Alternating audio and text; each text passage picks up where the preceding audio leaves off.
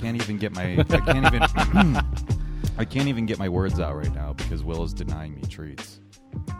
You can have your Gwyneth Paltrow C B D treat later. But I need it for our conversation. Okay, that sounds like addict behavior, and I don't really need that energy right now. Why? What's the what's the problem? I mean, reliance on chemical substances, as I have a carbonated beverage in one hand and an alcoholic beverage in the other, you know, coming from a place of, you know, really relying on outside substances is really not good for your mental health. But it's just C B D. It's not marijuana. I thought it was, you know, it was really helpful last time in sparking my mind. Was it? It was a bitch to edit so around, so we're not spark, doing that. Spark one up again. And uh, no, no. Maybe for the after show. Um, There's go- not going to be an after show this time. Why? Because we have to record two parts in a row. What? Red leather, yellow leather, red leather, yellow leather. We're doing I a two-hour-long extravaganza. I need to do my vocal warm-ups. Oh, boy. I was not prepared for an unbroken streak of talkie times. I'm a little bit tired, and I'm worried that I'm getting sick, which is not good. I think it's just the getting uh, run down. Yeah. Yeah. I don't think sitting in a car for six hours that I like to keep at a nice, cool, crispy sixty-six degrees is really the move. Uh, all the recycled air. I didn't think about that. Yeah. But that's probably what's bothering me. Uh-huh. Because I don't really feel sick, but my throat is having problems. I was a little itchy, sneezy, runny yesterday. Hmm. So, or we got Philly COVID. Yeah, maybe. I don't know. I definitely didn't get COVID. I've already had it. I got the vaccine. I have super immunity. So maybe you got it because you only got the vaccine and you happen to be a weak five two man. And then I mutated it and immediately gave it to you? Maybe. It's possible. Okay. Maybe I have the uh, Johns variant. The M M M? The J J M M variant? Yeah. I think you have the uh, cheesesteak variant. I have the Pat's variant. You have the Pat's variant, and I have the Geno's variant. Well, that makes sense. Geno's was the racist one. I had to look it ah, up yesterday really? to find out which one was the racist one. Um, well, there's an even more racist one, which n- the name nope. of I'm not going to say, but uh, really, what did you find out about Geno's? So Geno's had a sign, a post nine eleven sign. Never forget. Okay. Um, Can I guess what it was? Sure. No blacks, no dogs, no Arabs. No, because it's not nineteen thirteen. It said, when you step up to the window, please order in English. And oh, people called them racist for that? It's pretty racist. There was also another racist sign, which I don't remember the context or the, you know, phraseology of. I don't really think that's racist. What if their employees just don't speak other languages? Well, no, because that was it, in the post nine eleven, it was like, y'all got to speak English if you're coming to our country. Or I, I take that back. That's that's too far south. You you guys better speak. I, I can't do a Philly accent for that sentence. What I'm not understanding is you're making you're putting a lot of emphasis on post nine eleven. So yes. That would make it sound like Muslims were the problem. Yeah, it was anti-Arabic and anti. Uh, but usually when people Spanish, put up, yeah. Well, it, it's anti-Spanish is what I'm getting at. Mm. It has nothing to do with, you know, Arabic people. Mm. People no. don't put up anti-language signs for people speaking what? It only, went, so it only different... went up after, you know, nine eleven. And then it was the, the original uh, guys, the original owner's dying wish that it stay up in the window. Okay, yeah. Which is a literally a hill to die on. Right, yeah. It definitely has racist roots, I'll give you that. It is sounds Philly, like... Is Philadelphia the city on a hill? Or is that Rome? That's Rome. Well, I don't know. Philadelphia bears no resemblance to Rome. I'll give yeah, you that I one. Don't know right what, I don't know where that was coming from. Or city on a hill. That was, I don't know. Anywho, quick review of Pat's thoughts. Um. By the way, welcome to Green and Lewis. This is Will and I's uh, excursion weekend. Jasper Johns coming up. When you go on vacation, listener, you go on relaxing retreats, and perhaps you take some time with some loved ones and relax around a bonfire, making s'mores and playing with the children. Hang on. I'm going to interrupt this bit just, just to say this was not a vacation. It was just the weekend. It man. was four days off for me, so, you know. Oh, okay. You know, That's, That's also not a vacation. You don't understand, I think, what vacation is, what travel is. Well, you I, spend too much time in New York, I think. I So you get out for six hours and you're like, I went on vacation. If I leave the tri-state area, I'm on vacation. You didn't even leave it.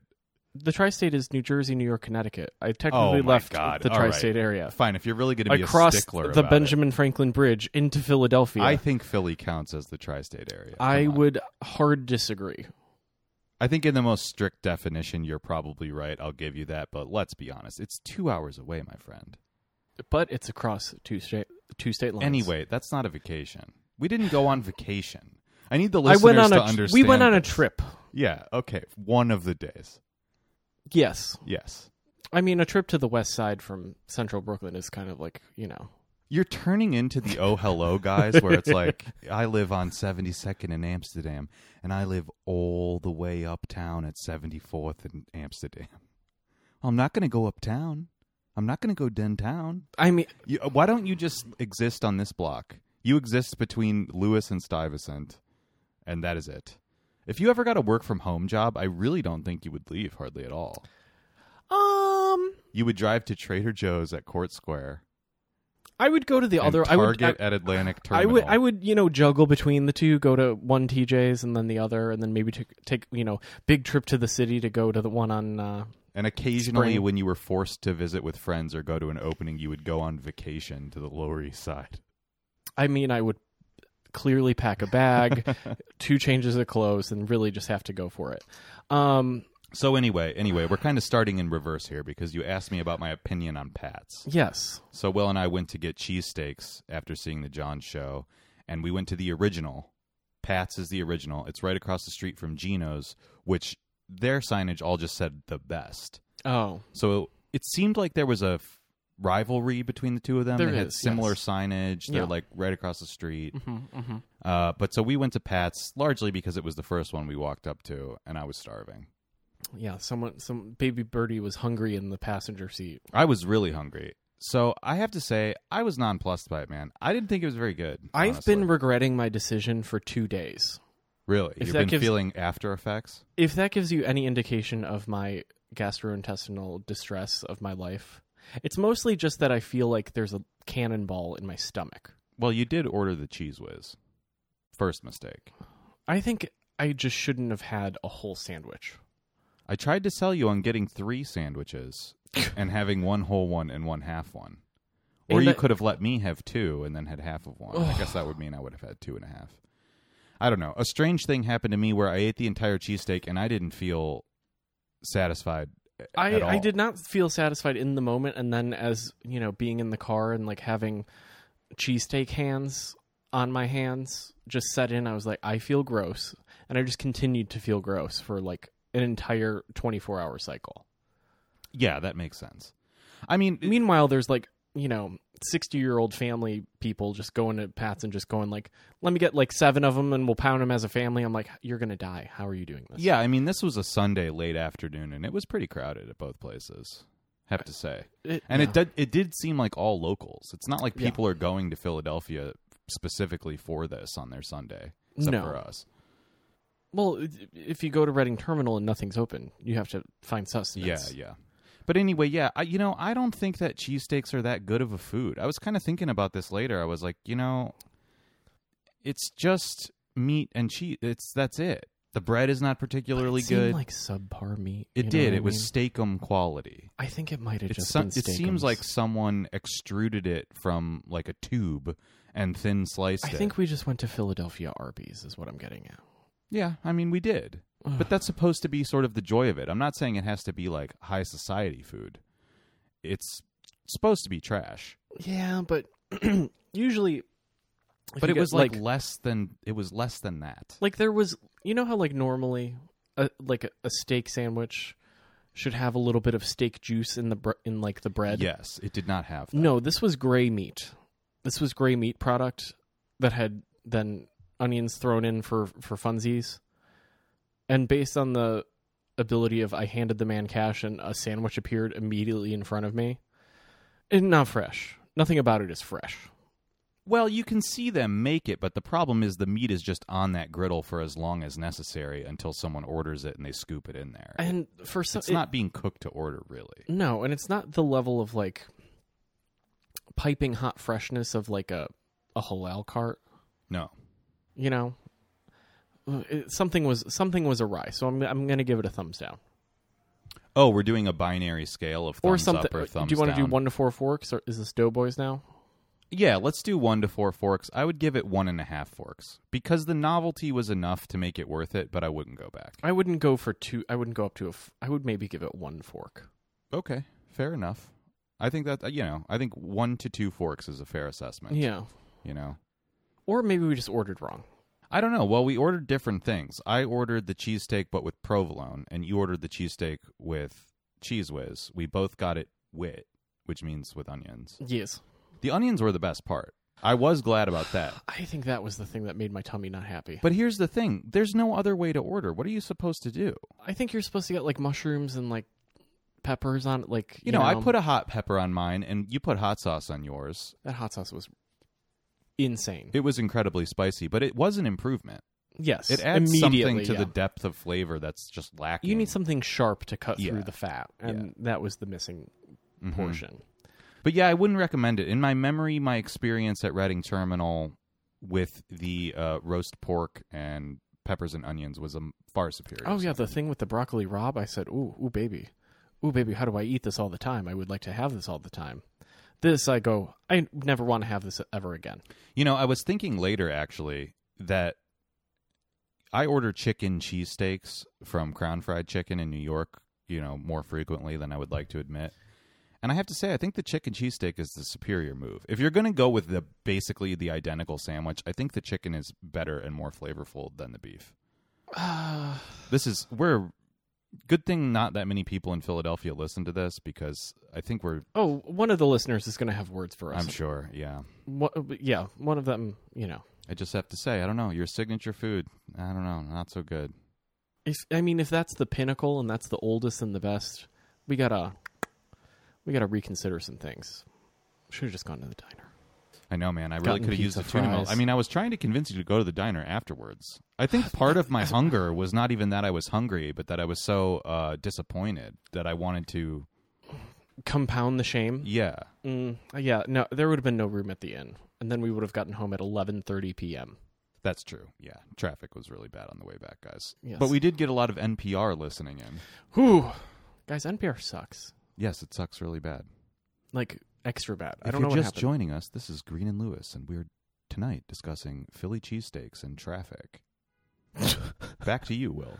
Well, I'm just going to throw it back to the studio here. Um, and I believe catching up, we were talking about Pat's and Geno's and the ability to drive in traffic next to a diner. I'm here with Will Laughlin, and we're discussing Pat's and Geno's and what it's like to maybe go to a diner or maybe not. So now, jumping back into the conversation, tell me about your trauma. Well, you see, when I survived breast cancer... Okie dokie. And that has been a bit. Um, oh, boy. That one that one took a turn. Uh, anyway, before we get into... Because I want to talk about Jasper Johns, obviously. Mm-hmm. We've been hyping it up for, like... We talked about it last episode. We talked about it last after show. I think we probably talked about it the episode before that, so we'll get there. But in the preamble, should we talk about our other food experience, which was much better? Oh, Sugarfish? This was Saturday. Yeah. You want to rave about a chain restaurant from L A? Hey, listen, I mean, you know, I think it's less well-known than you think it is. Because I was it, talking yeah. about it with people at work, and no one had ever heard of it. And I was surprised. I was like, you know, because I had heard about it through you, I think. They're sneakily working their way up to the East Coast. See, I can't wait for the day when Din Tai Fung finally makes it to the East Coast, and then I get to be a fat ass forever. I mean, I've been there. That that place is fine. I thought it was great. It's good. I've been there twice because I went there with you, and I also went there with Nick once. Oh, okay. Um, it's fine. It's good, but it's like P F. Chang's. I mean, whatever. What? It's a chain restaurant in the mall. Sugarfish is slightly more elevated. There are Sugarfishes in malls in L A, but yeah, I digress. I know. You know. Anyway. We went to Sugarfish. It was really good sushi. It was the first time in my life, I don't know about you, that I've ever had true omakase, where you order a tasting menu that you don't know what it is. The chef selects it for you. It comes out in courses. It's well curated. So I know it's a chain, but I, it was really good. I mean, I was peeping the girls across the bar, like their order, and they got the like medium one, I think. And it was almost the same thing, except for like the first like uh, regular sushi course was like a little different. Well, a lot different. They didn't have any toro. Yeah, yeah. Uh, it's a real assembly line operation, or so I was told. Because I told our chef friend Ben about the experience, and you know he had recently gone too, but he talks to people that work there. And he said, you know, it's what you would expect. They're well trained or whatever, but you're really, their menu is basically just pumping out variations on the same thing all night. Yeah. So you can't really go, I don't think you can really go wrong. Each tasting menu, because they have a light version, a middle version, and then a mystery version. Mm-hmm. We got the mystery version. That's the true experience. But all of them, I think, probably just have one different item. One or two. Yeah. The, I bet the first course and the last course are the only different thing. No, they had the same first course. They okay. have that little ponzu. Anyway, our, ours heavily featured toro, which is fa- fat-bellied tuna. Not mad at it. Absolutely delicious. It included that as nigiri and as a hand roll, which was oh, amazing. Oh, was that in the first one? Yeah. The oh. first hand roll was toro. The second hand roll was lobster. I didn't really um, taste the hand rolls because I just inhaled them as soon as I possibly could because I was told, you eat these as fast as you possibly can before the seaweed gets... loses the, its crispness, and I said, okay. Yeah, which is what you're supposed to do, but, you know, you take them in as best you can. It's three whole bites at least. Four. Yeah, three Yeah, three big bites. The lo- I mean, the lobster thing was like a lobster roll, but in, in a in I wrap. think that was the secret feature of our menu, was yeah. the pink lobster nigiri and then the lobster roll, hand roll. Yeah, I think that was the, the upcharge that we... Well, I, well, why I'm saying it's secret is I think the upcharge was for the toro and the eel. Oh. But that the lobster was a highlight for me. Oh, yeah, that was great. It was also one of the more unusual things. I've never had lobster sushi before. I think it was cooked lightly. Um, maybe. Maybe like a little blowtorch action or something like that, just to... Because it wasn't cold, but it was no. crisp. Well, that's that's a note I have on the experience in general. If you've never had like real sushi that's not just takeout sushi, it shouldn't be cold. Yeah. The rice is actually a little bit warm, oh, that was and the fish treat. is room temperature. It's yeah, not yeah. cold. And it does really bring out the flavor in a completely different way. It t- everything was like buttery. Like the yeah, everything's buttery, and the toro we had was very uh, salty in an ocean way. Yeah. Delicious. Um, the lobster was kind of sweet. And buttery like sugar, in a way, yeah, yeah. That was, yeah. Um, and the grilled eel at the end, of course. The finishing course was That was amazing. Yummy. I've never had eel that I liked before, and that made me realize, like, oh, I actually do like eel. It just has to be prepared well, prepared correctly. Well, yeah. I think that's. I think that's probably the thing of it was in a like with a sauce on it. It wasn't just you know. Well, and it was barbecued. Oh, it was actually cooked. Occasionally, it was warm.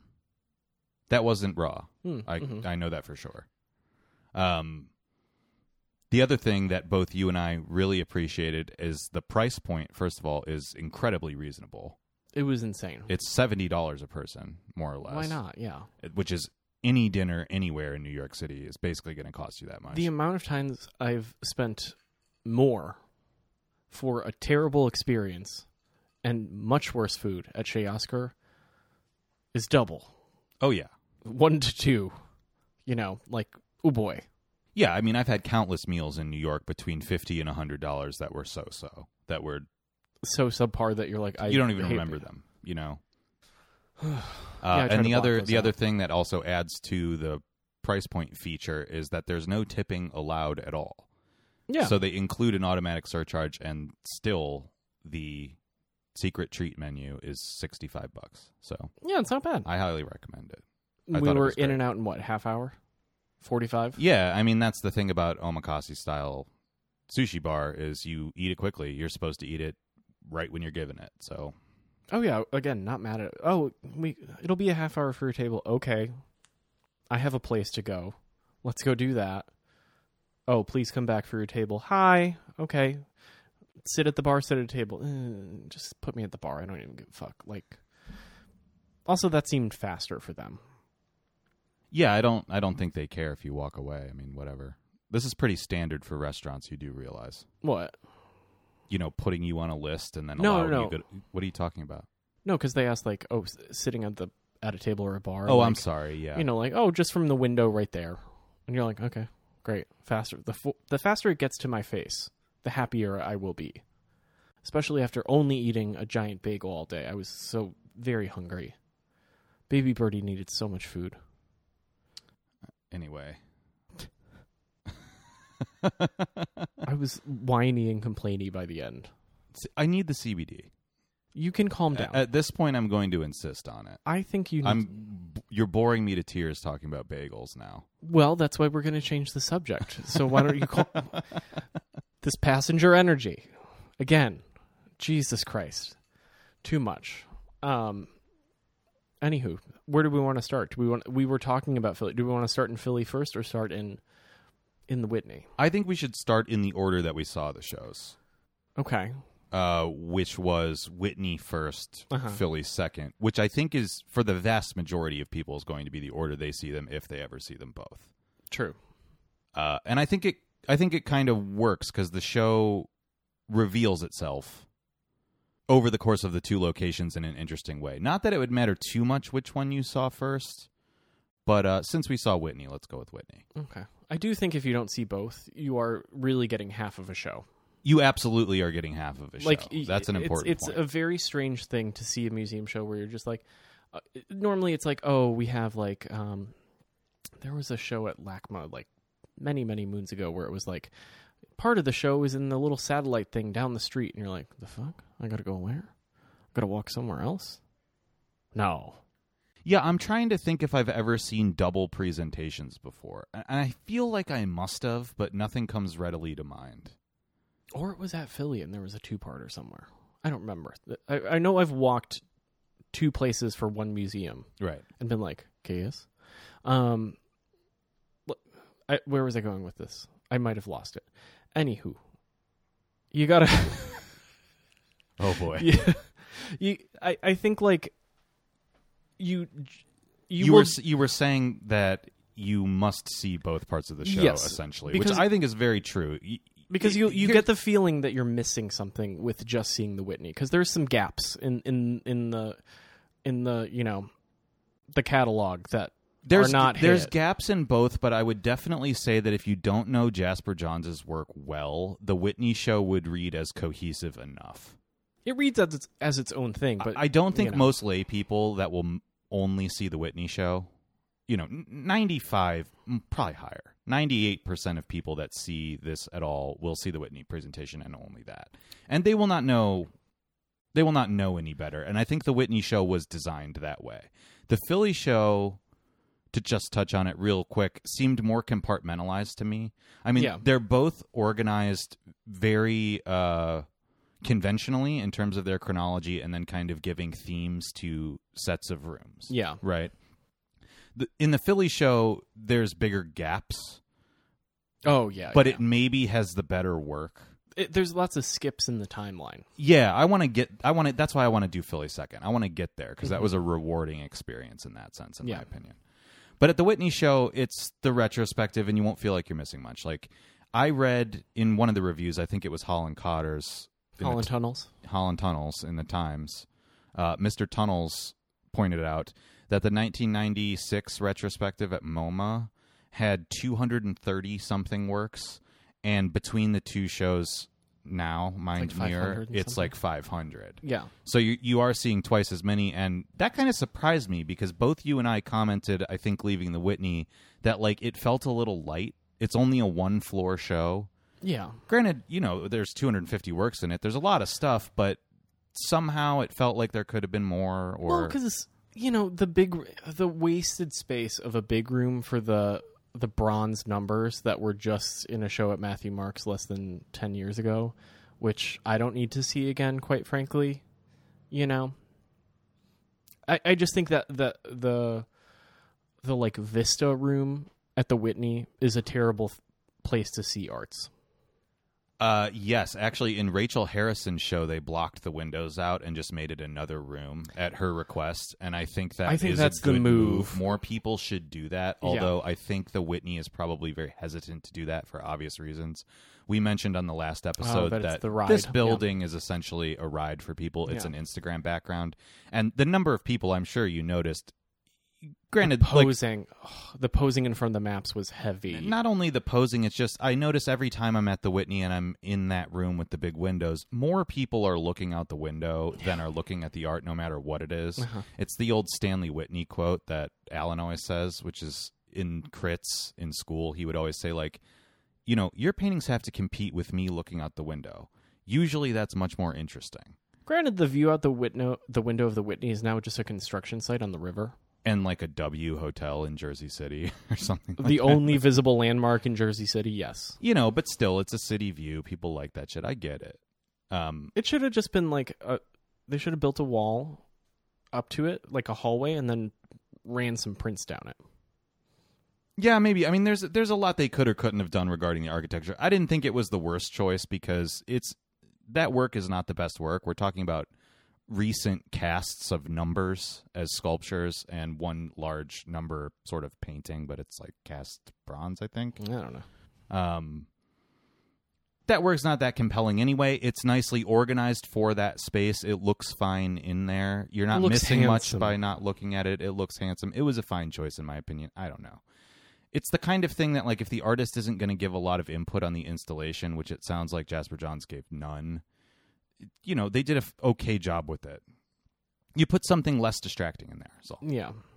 Um, so it was fine.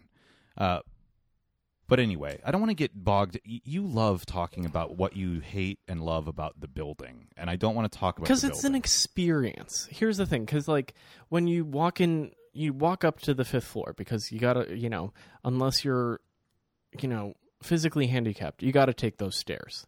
And, ooh, boy, if you're out of shape, what a bitch. You're climbing up, noticing all the out light bulbs in the Felix, and you're like, oh, can we get a handler? And then you walk up into, you know, the fifth floor, and then you just see this weird, stupid curved wall of prints that you're like, we will get to you later. This seems unimportant right now. Yeah. Like, that's th- this is why, like, the experience becomes a thing of, like, how do we navigate the space, especially when you're setting the tone of, we're navigating someone's entire oeuvre. Okay, you know? I, I will I will go along with this for a second, because it is true that in the Whitney's exhibition design, they often open the show with a big stupid wall with a lot of things on it. This is we got to calm the fuck down with that. This like, is not the first time that I've seen that, but why I'm entertaining your you know architectural fascination for a second is it's inherent to the design of the building that no matter how you enter the upstairs galleries, whether it's by stairs or by elevator or by the other stairs, or from outside in some cases, mm-hmm. you're always in a weird position. You mm-hmm. are parallel to the longest walls in the space, which is odd as a way to open a show. Like when you see shows in smaller galleries. Because like, the painting that's also at the end of that sightline, not that good as, as a starting well, one. Let's get there. But usually what is attractive in smaller exhibition spaces, like something at the Met or... Um, even MoMA does this in their smaller rooms, is you usually open on, on a single work on a single wall or the text sort of splash page, and then you turn a corner and see something. You know, like the stupid third floor gallery that's to the left, how there's like the artist program in in MoMA. Yes. And then you, there's always where the Calder is now. Yeah. You turn, and that turn is always either, ooh, or it's, oh, fuck this. You know, well, it's the striking quality of a single work and the element of surprise that draws you into a show. I feel like that's just fundamental. It's or, almost or the collection itself presents itself, and then you have to go, ooh, nice. Right. But if you're going to direct the experience, let's direct it like a shotgun blast of a bunch of work. It isn't a good way to start. Um, in the case of the John show, it is nice to look at that wall last, actually, because it's a chronological wall of prints, like salon style, all over the place. And after you see the whole show, revisiting the and motifs you go backwards in time in a yeah. new form is kind of nice. It did seem pretty deliberate that they did it that way, um, and it works. But so anyway, when you enter the show, did you go through it in the right direction, or did you go through it backwards? Because sometimes you like to just avoid the crowd and start at the end and. No, no, no. The the crowd, the the uh, geriatrics were looking at the print wall, and I said, "Oh no, not this!" Immediately booked it left, because usually, you know, design flow, you would go to the right to start a show, typically. But at the Whitney, everything's backwards, always. Yeah, yeah, you're right. You're right. you know, they the, always make you start left. It's the, true. The body, you always, most people are right-handed. They're going to bear right when they enter a room. So to go left, you're like, huh, fuck. But so I just barreled through it and then just went into like what looks earliest and then just followed my nose. Right. Yeah. And so the Whitney show opens on a weird choice of a painting.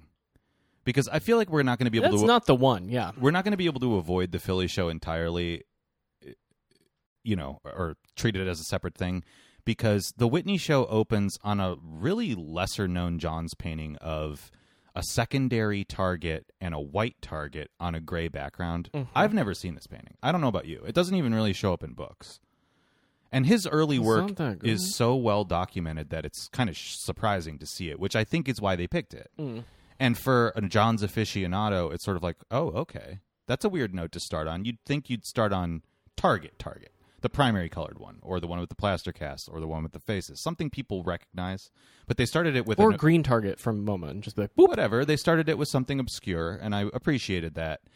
But contrast that with the Philly show that starts with They're his like, fuck first you, a flag. flag painting from fifty-five, and you're like, okay, like we're here. We know what's going on. Mm-hmm.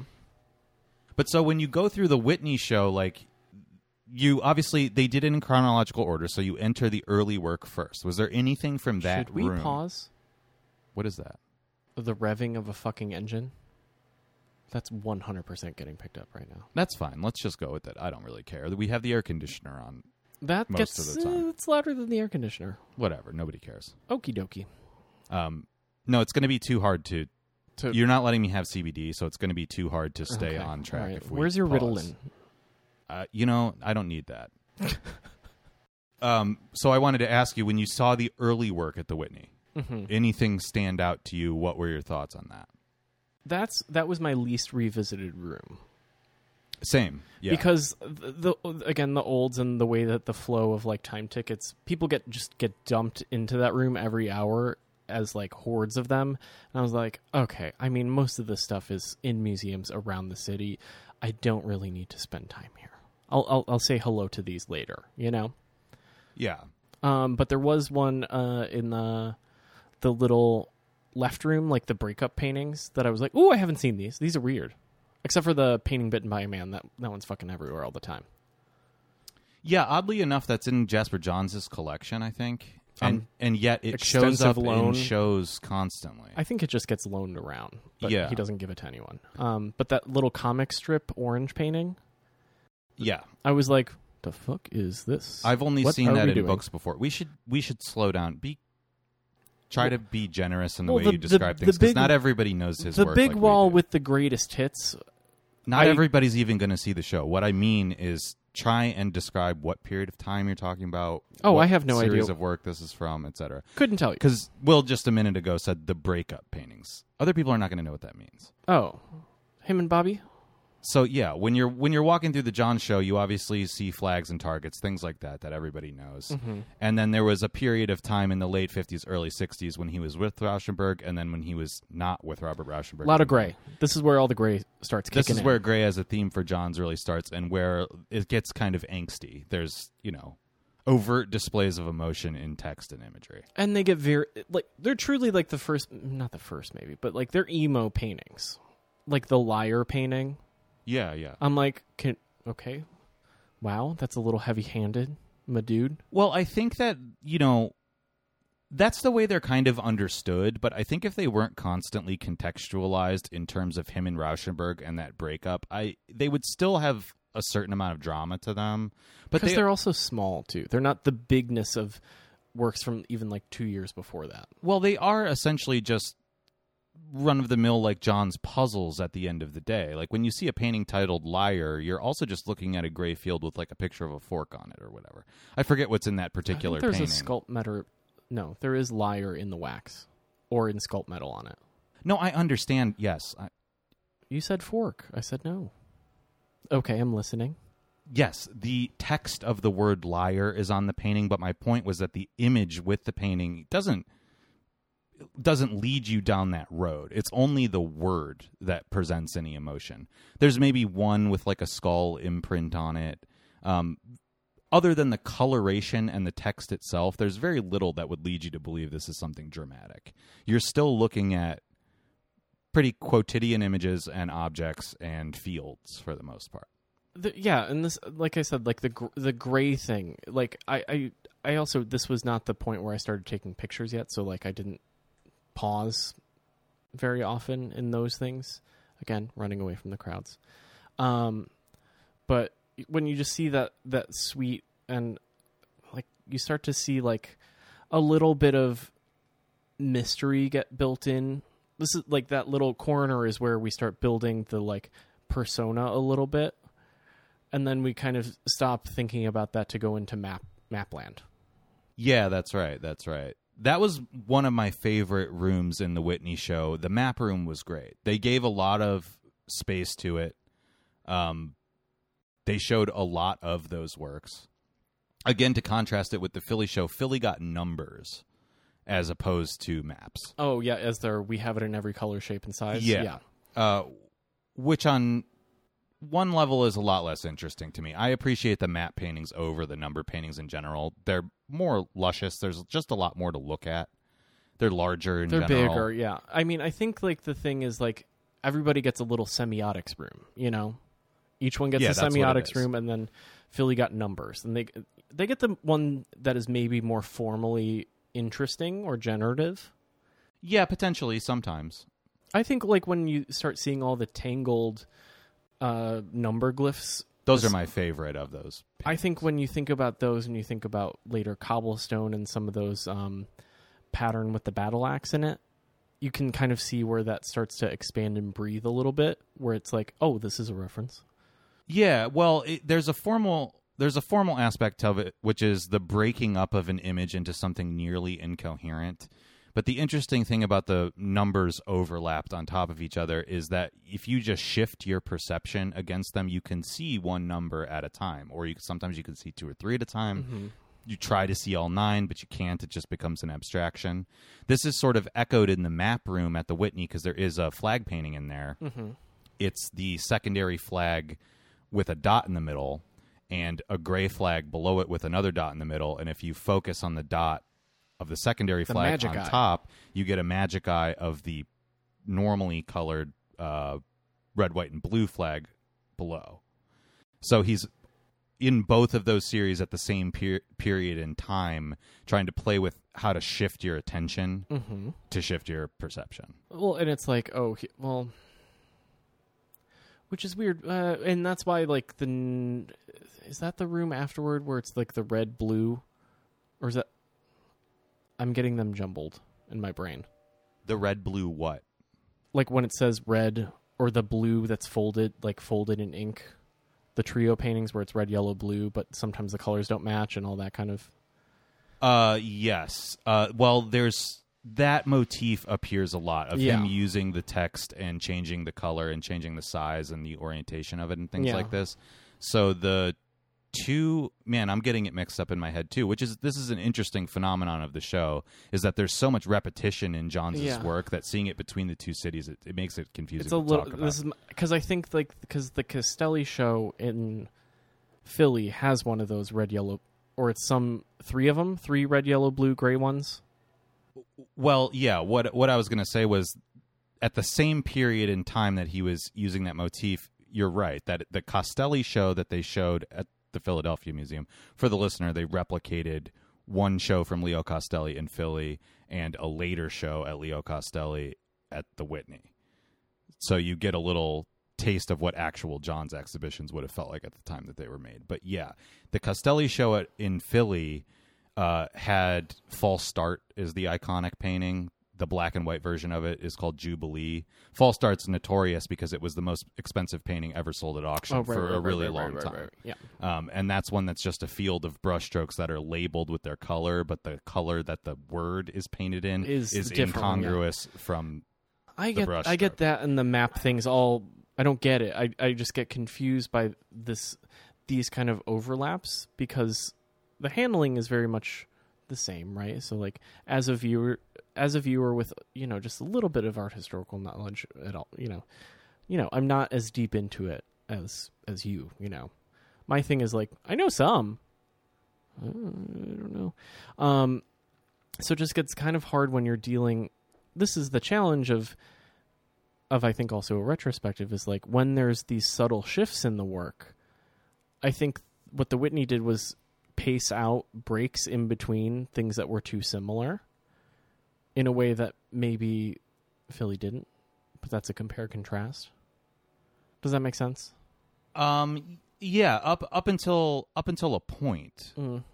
because again, like both shows were organized as more or less mirrors of each other. Yeah, H- hence the title. Like, you basically have an early workroom in both shows. You have a, I would call it like late early, but organized by theme, so numbers versus maps. Mm-hmm. Then you kind of go into a solo room where one painting and all the preparatory work for it is featured. Mm-hmm. From a slightly later period. Yeah. And then you get a room organized basically by location. I think the one was Japan. Oh, yeah, in yeah. Philly. And I forget what the Whitney one was. Or they might the have The North just... Carolina room. Yeah, that's South Carolina. Yeah, like, yeah. Uh, same thing. Um, and then you get a room called Dreams at the Whitney and a room called Nightmares in Philly.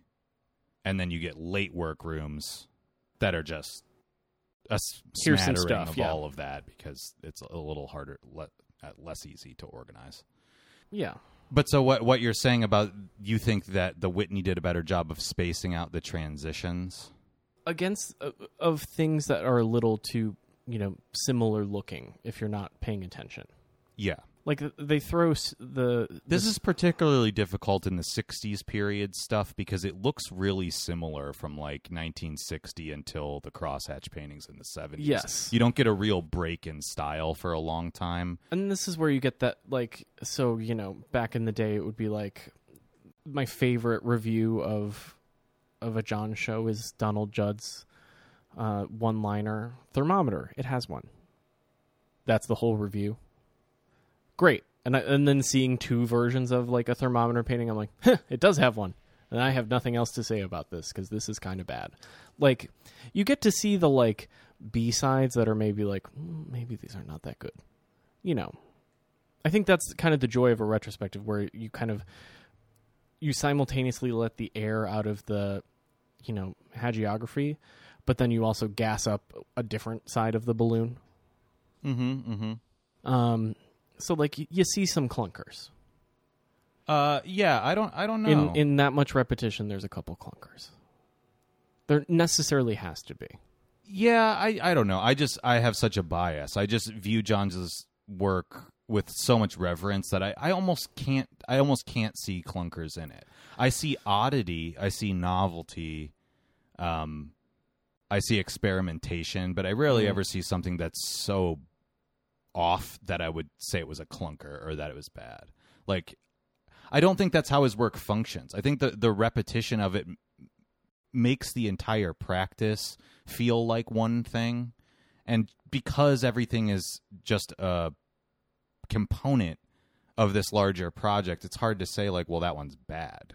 Mm. Well, let's, let's just use the word inconsistent or incongruous. Maybe. Is that maybe more fair? Maybe. I mean, you're entitled to your opinion. I don't. I don't.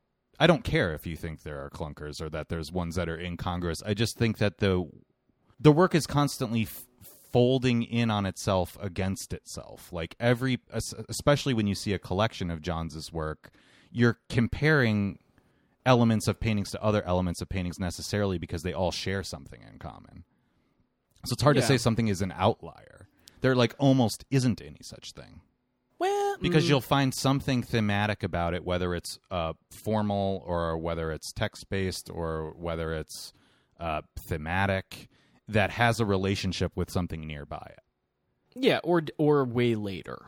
Yeah, you get a you get a little treat surprise later. Yeah, yeah, yeah. Which is yeah, okay, all right. I mean, I still, si- I don't know. So, and to I. Go- Sorry, well, just real quick on, like, the thermometer thing. Like, that, for example, as a clunker, it's like, okay, like, certain paintings are, like, less visually interesting than other ones, maybe. Um, But it's the first time that you, maybe not the first time, but it's an early example of a type of painting that deals with something in the real world. So you have something that changes depending on what the way, sorry, depending on what gallery it's installed in, because the temperature is going to be different. So you, the painting literally looks different every time. You have the same theme echoed in Canterbury, where like the string that forms the bridges will move around or um, droop differently or whatever. So, you know. Yeah, sure. Like maybe that painting in particular, is, I'm not going to stand there and look at it for twenty-five minutes, um, but it's the beginning of something. All right. I mean, I I accept all of this, um, but I'm not trying to be contrarian. I am just trying to like, you know, I. It becomes uh, part of what seeing that much work by one person, you know, back to back to back, and then. You know, it, it becomes this kind of very, you have to tie together lots of little things and have a really good memory. Um, but in terms of viewing, which I think like, that's what John's always rewards, right? Cause like, even like in the Whitney show, if you're too distracted by getting your photo taken with a, if you're riding the ride, you're not going to get any of that show. Right. Yeah. And I think, like, I don't know, maybe is it a mistake to see it all at once? I don't know. I think the mistake would be assuming that we s- saw the show. You know what I mean? Like, and, like, g- you know, got all the threads. Is that bad to say? I don't know if I follow you. Can you, like, restate yeah, that? Yeah, like, I... Because, like, I am, like, doubting my own recollection, even just, like, forty-eight hours, you know... four days later of like how things how things go, right? Yeah, I think we made a mistake not recording this immediately after seeing it. Well, I you know, I could have opened the catalog and like looked at it, but I was like, that's we'll save that as a treat kind of situation. Um but it, it just becomes because so much of it is about finding these like loose threads. It it get, does get difficult to kind of talk about because you're like, well, was that here? Was the, this here? Like, where does it place in even in the timeline of his own work? Because you're like, things get called back so frequently. Um, and this is why, like, a room like um, according the according to what room and the what was the other one? The one in Philly yeah. that had its own room was just an untitled painting. Okay, so those where it actually breaks out all of the work around the one. Object, it kind of crystallizes a little bit more all of the intricacies because all the parts of the puzzle start coming coming closer to being something uh that you can unravel. But that, you know, the Johnsian thing is that you never are going to get to the core of it, or his core of it rather. Well, you know, I don't know if that's true. Like, uh, by the same token, I'm not trying to be contrarian, but we talked about on the last episode, like, John Yao's book about Jasper Johns. And his central thesis is basically that the subject of Johns' work is being a body in time and sort of witnessing, self-witnessing that form of being and its decay. Like, you could sum it up more simply by saying it's about aging. Which I think is true. Yeah. So I, I reject the idea that like the Johnsian premise is that it's somehow mysterious or impenetrable. It's not. I feel like it's right there. So for example, we, you and I talked about, um, there was a crosshatch painting called Dancers on a Plane that was in the Whitney show. And it was in a white frame with forks, knives, and spoons softly embedded in it. Mm-hmm. Such that they are not all the way embedded into the frame, but they're sort of in relief. Yeah. And you can see this in a more obvious sense with like everything in Caustic, where it's this, you know, half an inch of surface. It's something embedded in something else. Yeah. But never quite illusionistic, never quite sculptural. Yeah. It's, it, you know, and it, is that not the body in space? Well, yeah, it's occupying that, that, the almost tangibility. You know, like the, the, like, you know, when, like, what is it? Is is this a phrase where time is slipping through your time? Well, it's Led Zeppelin. Time keeps on slipping, slipping, slipping. Yeah. I don't um, think that's Led Zeppelin. Who is it? I don't know. What? It's not? I don't know. Anywho, moving on. Whatever the fuck that song. You know, it's like hippie shit. Um, you know, like you do get this kind of like, like you can almost grasp it. And like it is like you get the chase. The chase becomes more apparent. Sure. Damn it. Should I pause?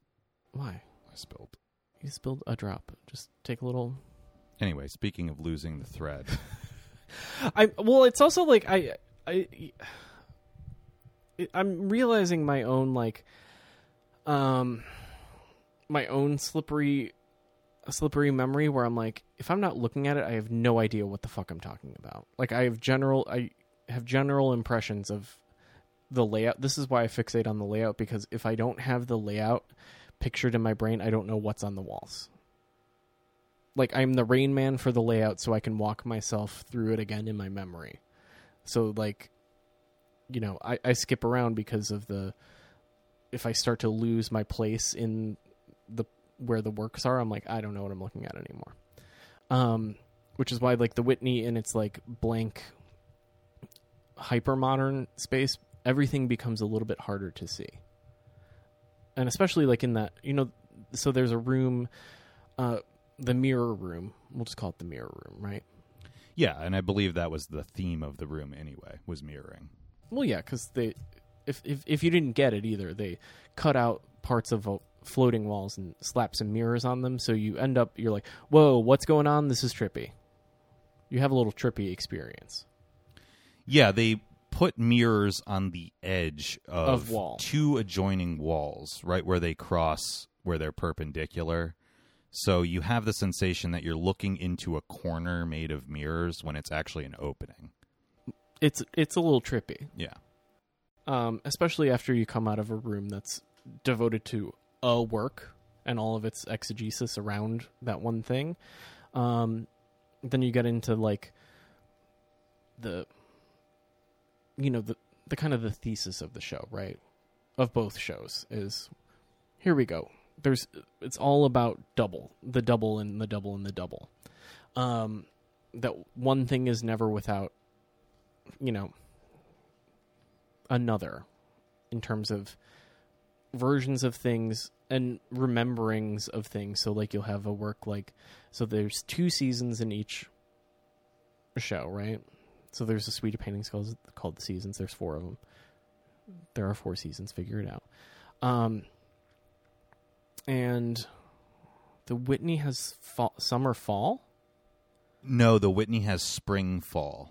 I noticed that they did that. They took, and then Philly has summer, winter. The better of the two. They took the transitional seasons and put them in one place, and then the definitive seasons and put them in another place. Uh-huh. Yeah. In, I, I know you're probably going somewhere else, and maybe we can circle back to it, but to me, that was the only misstep in... Or one of the major missteps in the whole show was splitting up that series. Yeah. I felt like that was a bad choice and that it was clearly just a compromise between the two curators that couldn't make up their mind.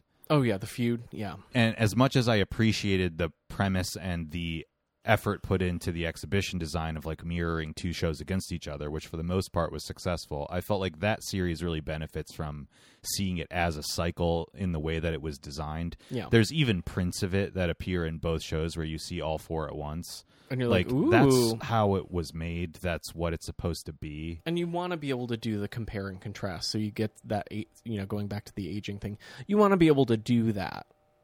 Like all at once. It's a really seminal work for Johns because it's the first time that that's made really explicit. Like yeah. It's very literal what the, that work is about. It's a cliche in a sense. I mean, it's yeah. a, it's a classic like archetype also of doing a seasons cycle, but it's the first time he's like feeling his age. And so the, that, that narrative that is implied in a lot of the rest of the work is just on full display. Yeah. And it, it loses it loses the heft of that. It loses the weight of that. Definitely. Yeah. And especially if you have this four-wall structure that you have to walk in and around, why not have all the seasons there and then you get to walk around them like a, a what are those doors with the spins? Right. What are the doors with the spins? The doors with the spins, a rotating door. Revolving door. Revolving door, yeah. You know, right? That would make sense. Yeah, yeah. I, you know, and we, instead we got mea culpas, mea culpa situation. Um, but you know, it, yeah, you get to you start to see some of that kick in. Um, well, I think the disadvantage of a broad retrospective for a broad audience is that they don't make an effort to make a thesis about Johns's work. It's more just a chronological presentation of like everything this guy has ever made, which is fine. That's the premise of a retrospective. That's more or less what you should do. But they never take a stand on what the subject of this work is. They don't make any effort at doing that. Well, they're just like, this was a time period where this showed up. And you're like, cool. And? Right. This is symptomatic of the treatment of Johns historically in general, is yeah. that I think his work is hard to look at and deal with. Um, It's hard to remember what you're looking at because there's so much repetition, but that's also part of the point. Like, that is how the mind works. Like, that's how you learn things, is through mimesis, through repeating things and trying things again and trying trying them another time. Yeah. Like, you know, and experiences of deja vu are kind of a constant thread in his work. Like, I pointed out to you at one point that in, in Philly there was a double white map painting, and there's also one at the Whitney. And when you see them and you're aware you're in a separate physical location, separated by a hundred miles or whatever, you go, the fuck? How do I know this isn't the same painting from the last place? And you don't. Isn't one a little bigger, or they're the same size? No, they're the same size. I ended up, I took pictures of both of them, and I ended up like looking at them later. And there are obvious like complete differences. They're very brushy paintings. They're, It's a factum one and factum yeah. two situation where there's only a matter of degrees, but it is very distinct when they're side by side. But it's a nice phenomenon to have them not side by side, but see them in a short period of time. Yeah, that's that's the, that that kind of that's a clear description of like the the trouble of talking about it, is that, again, being unable to place where in time in time or place you are is a very strange thing, especially when, like, you know, a retrospective is supposed to be definitive, and then you're you're inserting the idea of doubt into the, the definition of what the work means, which magical, and maybe that might have been the only Johnsian thing of like, well, you can do it two places, you could fuck off, both of you can stop bothering me and figure this out your own goddamn way, right? Truly, like, that might be, you know, his hint of like, no, no, no. A, I can't be bothered, and B, that'd be funny to have people have this. Well, not funny, but like, mm-hmm, uh, have this feeling of slipping out of space and time. Yeah. Well, what it what it does that's interesting, like, to go back to the example of the white map paintings, just because that stuck out to me as two identical things. Although there's a lot of that. There's multiple targets. There's, there's multiple so many, flags. Yeah, so many things. You could have that any number of ways. Is it brings you to an awareness that you're in a separate place in time, but it also grounds you exactly where you are by making you look really hard at one thing and examine yeah. it carefully. And you can't rely on most context, paintings, yeah. especially contemporary art, are rootless and cosmopolitan, just like the people that make them, and also so related, so relegated to the context that they're in. You know, like, you go to a show at Werner, it's a certain thing. You go to a show at Bodega, it's a certain kind. You know, like, the ethos is on display along with whoever's making the thing. Sort of, sort of. But what I was, tr- what I'm trying to say is that I disagree with that a little bit. I don't think. Think about it. Mega galleries have multiple locations all around the world. If you're standing in a gallery in Paris and a gallery in New York and a gallery in L A, you don't know the difference yeah. between those places. They have exactly the same anonymous traits. Box, yeah. White box. Um, the cool thing about the Philly and Whitney presentation is you get the more or less contemporary white box at the Whitney, and you get a very old school feeling at the Philly Museum. It's wood floors. The ceilings are high. Uh, the lights are the different. The lights are so yellow, yellow and warm. Yeah. But, like, the floors creak. Yeah. You know what a treat... Like, th- there is a little treat in that of, like, this seems somehow more historical to be in Creaky Museum. Well, well, absolutely, and it steps away from the Duchamp collection, from his friend Twombly. Like, yeah. you are more rooted in the Philly Museum in a particular place. At the Whitney, you could be anywhere. Yeah. And that that that becomes the disservice, that kind of is a disservice to the idea of that, like, that slippage and that humanness of, you know, moving through time, right? Um, yeah, I don't know. I don't know if it's a disservice. I think it's a credit to Johns' work that if you're paying close attention to it while you're looking at it, the paintings have enough gravitas that their location is only incidental. Mm. They're about the experience of looking at them. Yeah. Like, a lot of paintings point you in another direction. Like, an illusionistic painting tries to draw you into the space of its world.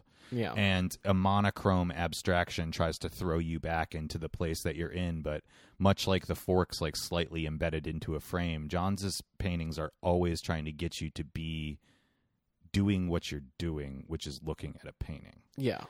And the, I feel very inarticulate saying that, but there's, like, there's no better way to say it. There's a lot of situations in which you're attention is drawn to looking at a painting, but with his work it's very particular.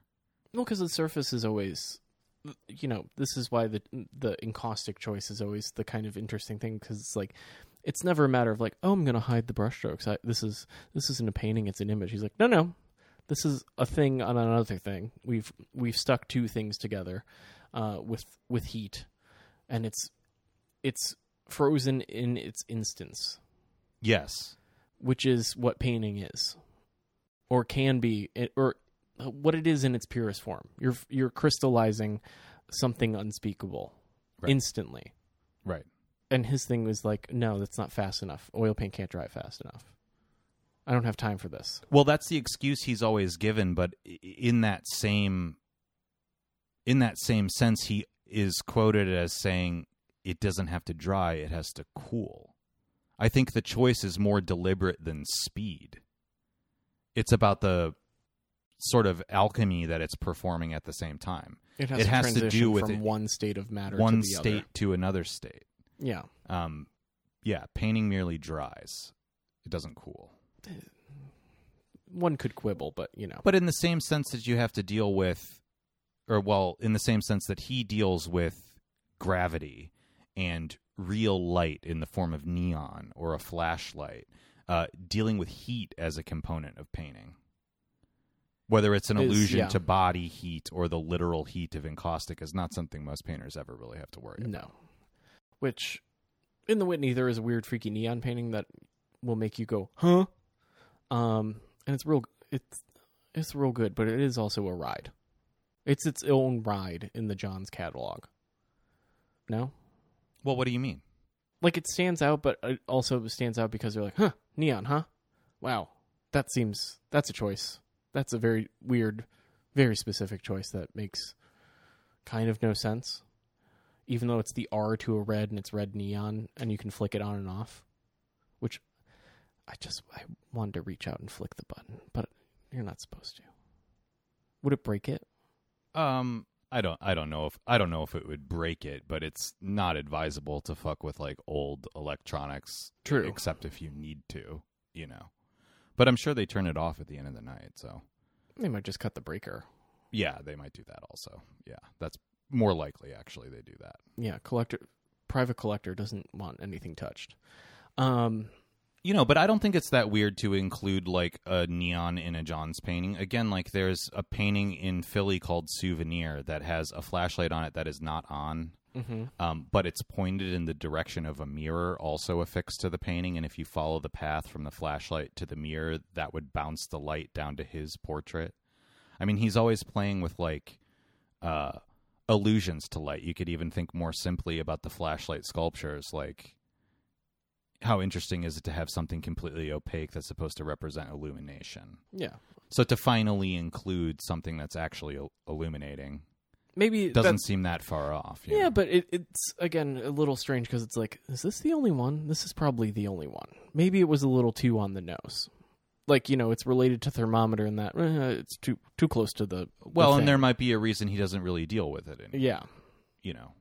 Yeah, and that that's made very clear very quickly. It's just like, here's the one. This is what I mean, like some something incongruous. You're just like, here's the one, it's too on the nose. Moving on. Like, like, because that seems like it should have been a part of, according to what, like what that room sets up with having that neon thing is that this could have been an aspect of this this painting. Disregarded for reasons unknown. Right. You know, and again, I think the on, on the noseness is always the the Johnsian way. Too on the nose. Let's, or too on the nose in the wrong way. Yeah, I think that's more accurate because, you know, we were talking the other night about um, his use of generic things versus specific things and how there's not really a lot of middle ground in Jasper Johns' work. You're either dealing with something that the mind already knows, as he said, targets, flags, et cetera, or you're dealing with something ridiculously obscure or something that he has obscured. Yeah. In the examples of all the like art historical painting details that he uses, and then mm-hmm. people figure out what they are later. Um Or, you know, a map of his childhood home drawn from memory. Something sort of that's right on the edge of recognizability, but you'll never put, never quite put your finger on it. Mm-hmm. Um, something like the neon light or the things that he ends up rejecting. Maybe the thermometer is this, maybe it's not. He used it once or twice, but it's like, if it falls in this category where it's not completely quotidian, and it's not completely personal, he'll reject it. Yeah. And I think that's that's an instance of that. Um, in the same way, like, Souvenir gets done twice, maybe, I think. Yeah, there's a black and white and a color version. Yeah. And then it's just like... because there's too much custom work on it. Well, it's also the only time his own image ever appears in his work, outside of a shadow. Right. It's his only self-portrait. And it was, like, screen printed on a plate. Right. Of the most anonymous possible way. Get a kitschy shop in Tokyo to, to, to represent your own image onto a, onto a plate. Yeah. Because yeah. even the drawing of it just is a, a silhouette of a head. It's just like, photo, here, pointing. Right. Like, you know, that's, that, that's a kind of, that's a funny. That, I, I you know, you get little jokes throughout all of both shows. You get little little treats of, of of a funny. Well, what you see in his marginalia, like you were really fascinated by all the small things, which I, I was also fascinated fascinated by too, because those are the least known things. Like we should say, in both shows, there's a ton of stuff from Jasper Johns' personal collection. Oh yeah, that you never see. There are things from his collection that you see all the time, like painting bitten by a man. But there was plenty of little... There was like an envelope that he mailed Merce Cunningham that he had made drawings all over or something mm-hmm. that I had never seen in my life. Nope. Like um, weird ephemera notebooks and things. Like one of the first painter stick figures that's a drawing owned by Matthew Marks that you're like, I can has that, please? Uh, a, a, a flag printed on silk embedded in paraffin, which I was like, whoever has that... That that's the one, you know? Like, that's an ur object. Well, sort of, yeah. Like, you have, like, you have the whole work in, in, in your hand. You know? Um, but yeah, the, the little, the little works room, easy to skip, too, which is a real shame. Like, I think if you're not, like, circling back, you might miss it. Yeah, um, I mean, it definitely warrants a second viewing regardless. It it almost, the Philly show especially, maybe because it's a little bit more of a treat that you will not get to see it again or are unlikely to, um, really called out to me. I was like, I want to go through this again. But both shows kind of have that circular quality. Yeah. Um. Because by the time you get to the end of his career and he's at his most like dense and baroque, and you're getting like so many allusions and callbacks thrown at you at the same time, you do kind of want to go back around and be like, where, where did that start? Yeah. Because like at the end of both of the things, you get really long labels. You get start getting some long labels, and you're like, am I going to read that? Probably not. But sometimes you're just like, no, just tell me. Like you just you just want like.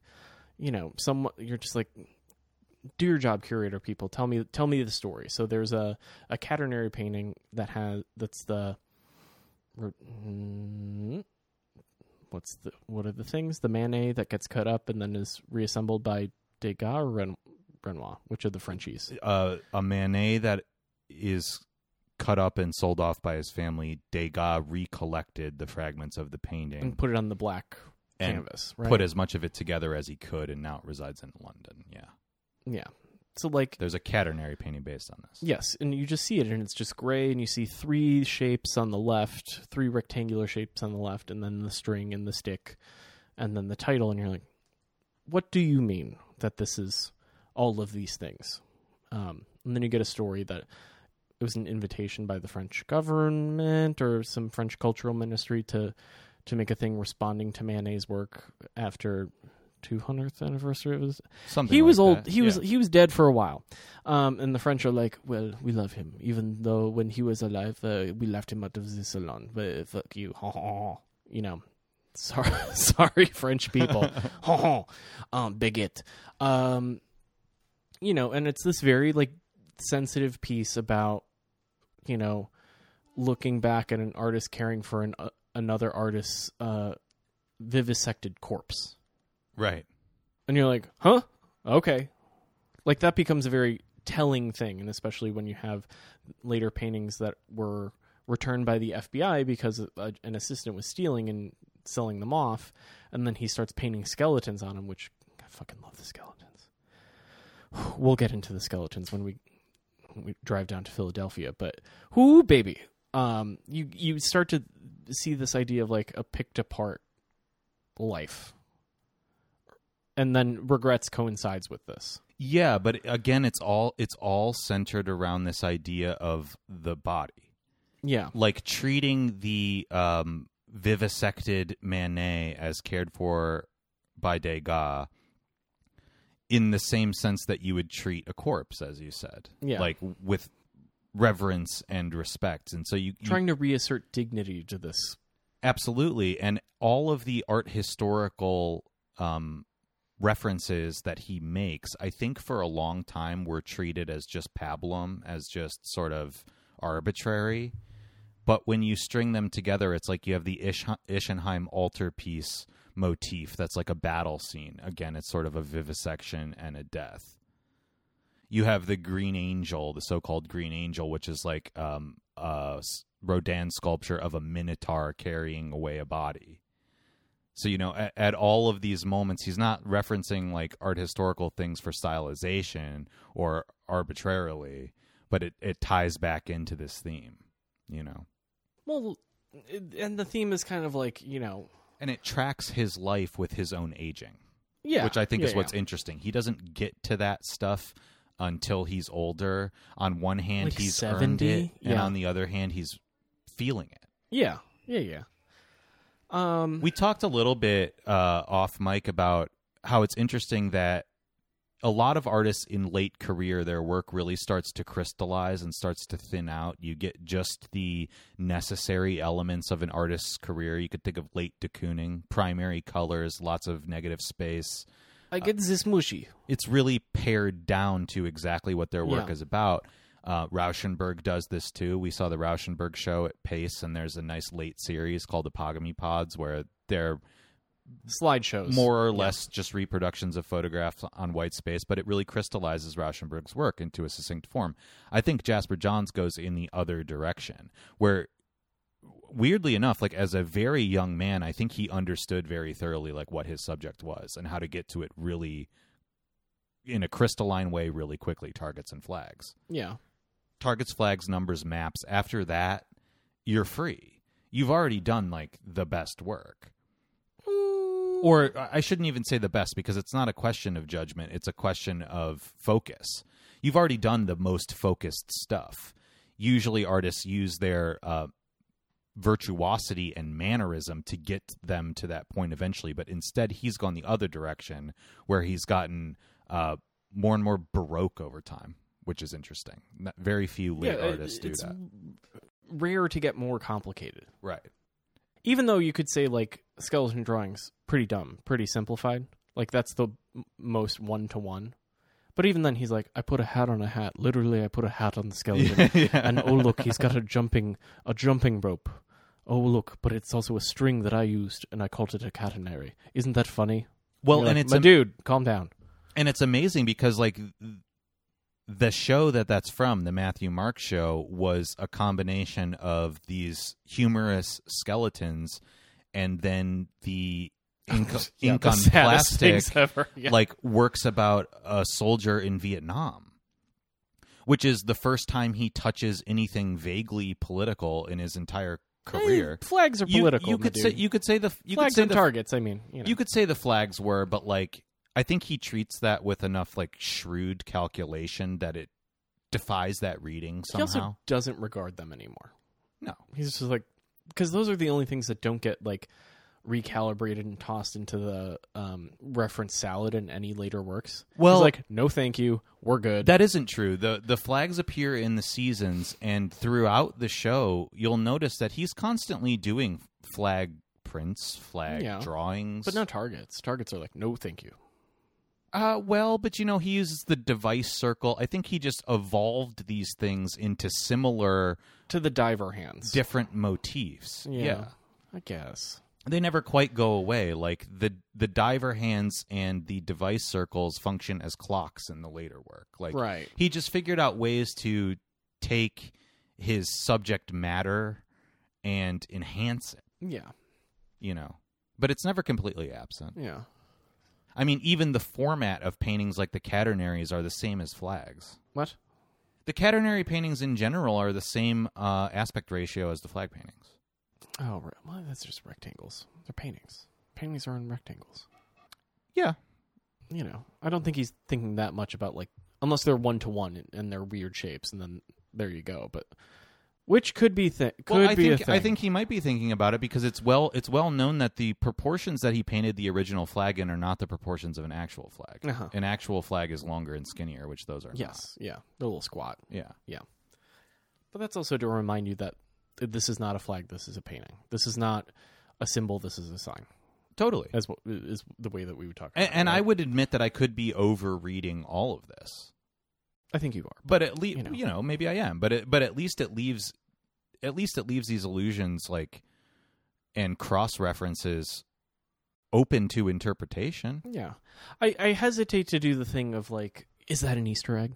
You know, like, I, I, I want to give it enough, like, a little more space than that. That's a fair criticism. Because I'm like, me. I'm looking for everything. Yeah, I'm I'm not trying to do all that. Like, uh, you know, the only th- thing that I was like, you know, my little, my own, my only Easter egg was the arrows. There's a room of Savarin cans. Um, Didn't you discover this in the Castelli show, actually, on the ruler? Yeah, but then I realized what it was. So, like, there's a ruler in the upper register of, uh, the Whitney Castelli show, which, by the way, let's just say this before we get into like minutia. Both Castelli and or no, the Whitney's Castelli installation is literally the pa- everyone's work from the past fifty years, all in one show, and everyone and their mother has stolen from it. A hundred percent. And get thee to it. You can spend the you could blow past everything else and just look around that and just see all of art history from the post-war era, and I and mean, go. Oh, fuck me. It, it covers everybody from Elizabeth Murray to Wade Guyton to Mary Heilman to... Mary's in that other show. Yeah, she could be in that too, but... Well, yeah. I the the Christopher point, Wool. The you, point you got being, the you got the pantheon. Name anyone. And they're pulling from that shit. And this sixty-eight show from Leo Castelli, I mean, first of all, it looks like it could be a show right now. It's in a small room... Yeah. Hung low as fuck. Oh, the perfect viewing height. Let me just tell you. When I, you know, Every put painting... all my shit, after I die, put my shit in a room and hang it low. Yeah. Whoo, baby. Every painting above five feet high should be hung ten inches off the ground. Oh, that should be beautiful. The standard. Well, it might have been, the... oh, was it hung the same height as a twelve-inch ruler? Didn't think about that, but it might have been. Probably. Looking for Easter eggs. Well... I think that one's just like a, you know, I'm doing mental math of the baseboard. Um, but, you know. But you were saying you discovered a motif on the rulers so in the show. There's a, I think it was a Westcott ruler, and Westcott rulers in the brand logo have an arrow. A very specific kind of flared, the arrow has a flared base. Um, For his pleasure. Probably. Um, Honestly, yes. There's a lot of gay sex stuff in his later work. But anyway. There's a lot of straight... Uh, Get Thee to the Matthew Marks Show, currently up with the drawings of the, the straight porno slapped on top of space pictures. Hoo boy. Confusing. Um, I like pussy now. I'm ninety-two and I want... I want to stick my penis into a vagina. I've started listening to Come Town and I'm ironically gay. I'm gay, but only for certain, certain dudes. They must be alcoholics from the South. um, s- By so, the way, watch Painter's painting and Rauschenberg be sloshed on top of a ladder. It's very funny. I don't know how I got up here, but when I think about the world, we're all just people. Oh, that's more Bill Cosby. I take the peanut butter and I put it a little pill in there and I put it on her gums and she falls asleep. I that take was dark. The tire and I put it on the paper and I roll it down the street. That was a rhyme. I was going to do patty cake to that. um, yeah. Ooh, boy. Ooh, yeah. Roger. Oh boy. Um, what? There's no. What? No, there's not. But okay. okay. Uh, there is, but we can talk about it either way. Arrows. So, like that arrow, I was like, "Ooh, this is my treat. This is my takeaway." That that that one specific thing that you think is inconsequential has a specific thing that he's like, "You know what? I like that." I don't know what about the arrow other than pointing to, which there's a lot of pointing to hands and stuff like that. Sure. Um, but like to have like again, it's the er arrow of like, you know, load up Microsoft Word and then get an arrow for a document, and it's that like it's the ideogram of an arrow. Yeah. Both, you know, a weapon potentially and also a pointing device for documents. Sure. Which could be two in the same. Yeah. Well, and you, you discovered it on the ruler. Yeah. And then? It's in the Savarin can room. Well, it's in the rest of the work. Oh, uh, it's all over the place. Because yeah, but... this isn't my idea, but actually John Yao addresses this at length in his book. Um, his conjecture is that it's basically a representation of the arrow of time, something that's always moving forward. Mm. And the fact that he discovered that on a ruler is interesting, like a unit of measurement. Like, mm-hmm. we only experience time as going in one direction, but that may or may not be true. Well, that's the thing. Those arrows don't. Those arrows are pointing in every fucking which way direction on all the things. It's not like the pointing of the arrows is consistent, and right. usually they're about expansion. Yes. Because they're drawing the lines of how big something should be enlarged. Right. So that is to say, it's always expanding. Yes. So theories of time. And it, yeah, and it points in both directions. Mm-hmm. I mean, that's why the painting is called According to What? I mean, a different painting, but it's about the subjectivity of measurement. Oh, according to. Yeah. Oh. So when I you just got that. Yeah. I'm not smart and I'm just reeling with that all the time. Um uh so you know, we're jumping around a little bit, but that's fine at this point. Um what I like about what you're saying and what it makes me think of is the final painting uh at the Whitney, the slice painting. That's also in the show at Matthew Marks, because he starts to deal with scale in a way you never see him do it or rarely see him do it. Before Which we is get, cosmic. Before we get into that, what is a slice when golfing? Uh, a slice when golfing is either a hook shot to your left or your right. I forget is it, what it but is. But it's a misfire, right? Yeah. You're always trying to correct your slice? There's a slice and a hook, I think. And I think a slice is when you... You do an oopsies. It's definitely a mistake, but it's when you tee off um, away from yourself. What? So if you're if you're squared up taking a golf shot, you're supposed to drive it down the fairway. Assume that's uh-huh. the straight line, right? A hook would be if you hit it towards your body. A slice would be when you hit it away from your body. Ooh. I just thought of that because I was like, wait, slice is a golf word. I was not thinking about that until just now. Slice as a title I've been thinking about a lot since seeing that painting because it's a lot of things. Well, it's slice of life. Slice of life, you know, slice, you could go with the golf term. I mean, it's always a fraction of a whole. Oh, a slice of pie.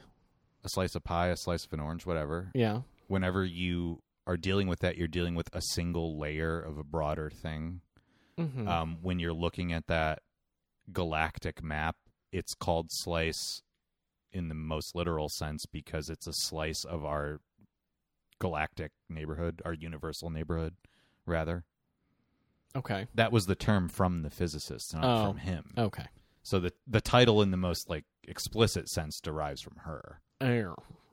That's the title of that image in the scientific community is Slice. Oh, well, that's a little less fun. Well, but it's not, because I think he fixates on things very specifically and only for, for all their expansive and all for all of their expansive. Yeah. yeah, yeah. No, yeah, okay, all right. I didn't know that that came from. Oh, here's a slice image of. Um, okay, well, yeah, because when you're looking at the universe from the point of view of Earth, we can only see a narrow pro- part of it.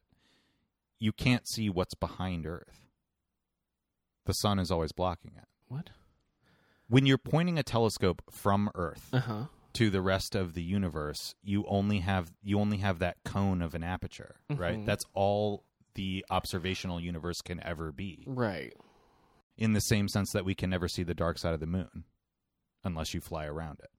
Yeah, but you wouldn't be able to see it, though. Absence of light, right? Well, astronauts that flew around the dark side of the moon could see it. There's en- there's enough available light to see it if you get to the other oh. side, but you can't see it from your vantage point. Right. Okay. I literally was like, what did they do? Did they get a flashlight out? They get, they turn on the brights, driving around and going, oh, shit, dog. No, the sun is very the sun is very bright. I know. I realized it later, but it took me a while, and I was fe- again, I'm feeling very dumb today. I don't know why. So I was like, oh, yeah, there's other stuff in...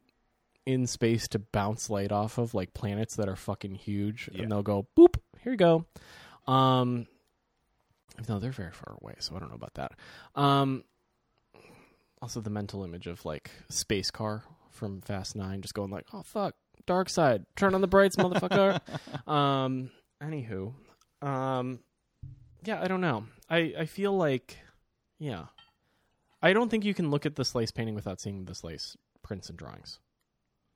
Uh, well, that's the Matthew Marks show, yeah. and um, if you can't get to Philly, go to fucking take a walk to twenty. Well, look, we we Christ. both saw the Slice painting first. Yeah, I mean, I think unfortunately I spoiled it for myself by reading about it in the New York Times. Oh, um, yeah. I kind of wish I had just seen it sight unseen. I I, I was still bowled over anyway. I, I mean, I really love that painting. I love Jasper Johns' late work so much. And in my opinion, he just keeps getting better and better. The more his scope expands um, beyond his own body, the more interesting I think it gets. Um, it does get mystical at a certain point. Um, but with this lens of technology, it's always because of the way we map it. That's how we'll understand it. I think he ends up rooted at the end of the day in a very material understanding of history. Like yeah. humans are not idealistic creatures in yeah. a philosophical sense. Um, there is a world that your body occupies. It's not just your mind. Yeah. And so when that world gets big because we've gotten big as a species, it's interesting t- for me to see him make contact with that. So when he finally goes from dealing with maybe the freaky children and some of the late works are actually just the grays and not, you know, shadows of his child body. Well, I think you could really, I think you could legitimately read the stick figure images that, you know, on the most base level are readable as like ideograms of cavemen painting yeah. on cave walls. Mm-hmm. Um, but except they have hats. yeah. Sometimes, sometimes they Take have a hats. Little top hat. Sometimes he's just having fun, you know? You got to just have. I some just like fun. to have fun sometimes. Yeah, um, but I do think you could read them as being um, other than human for sure. Well, yeah, they're they're like, you know, like in to jump very far ahead. There's a, um, was it a print or a drawing? Both? Who cares? Um, it's called Six Six Painters at Work. Yeah, funniest shit I think I've ever seen. For, you know, I think it's funny. Maybe I have bad taste in humor, but it's six. It's a duplicated suite of the trio of stick stick painter dudes. I'm calling them dudes. They could be theys. I don't know. Whatever. Or grays. Who knows? Um, and then it's. Does it have a little bit of slice in it, like a drawing, or no? Does it have uh, a spacey drawing or no? I think it has part of the space drawing. And barely. And then it's got the, like, fucking drawing. Yeah, so in the Matthew Marks show, there, shockingly, these don't appear in the museum retrospective, um, there are lots of images of a Japanese print of a close-up of fucking. Not even, well, not even fucking, the, the like, cum shot. Yeah, it's a cum shot on a pussy. Like, wild. It's... It's the best of both worlds. No matter oh. your no matter your persuasion, there is something uh, pulsating and wet to look at. Um, but jarring in the when you think about J J, you're like, of course, this is the most sexless, sexless shit in the world, and then you're like, excuse me, sir, I can't be thinking about space and space and dicks. And then the little brushmen, and now you've done it, and now that's funny.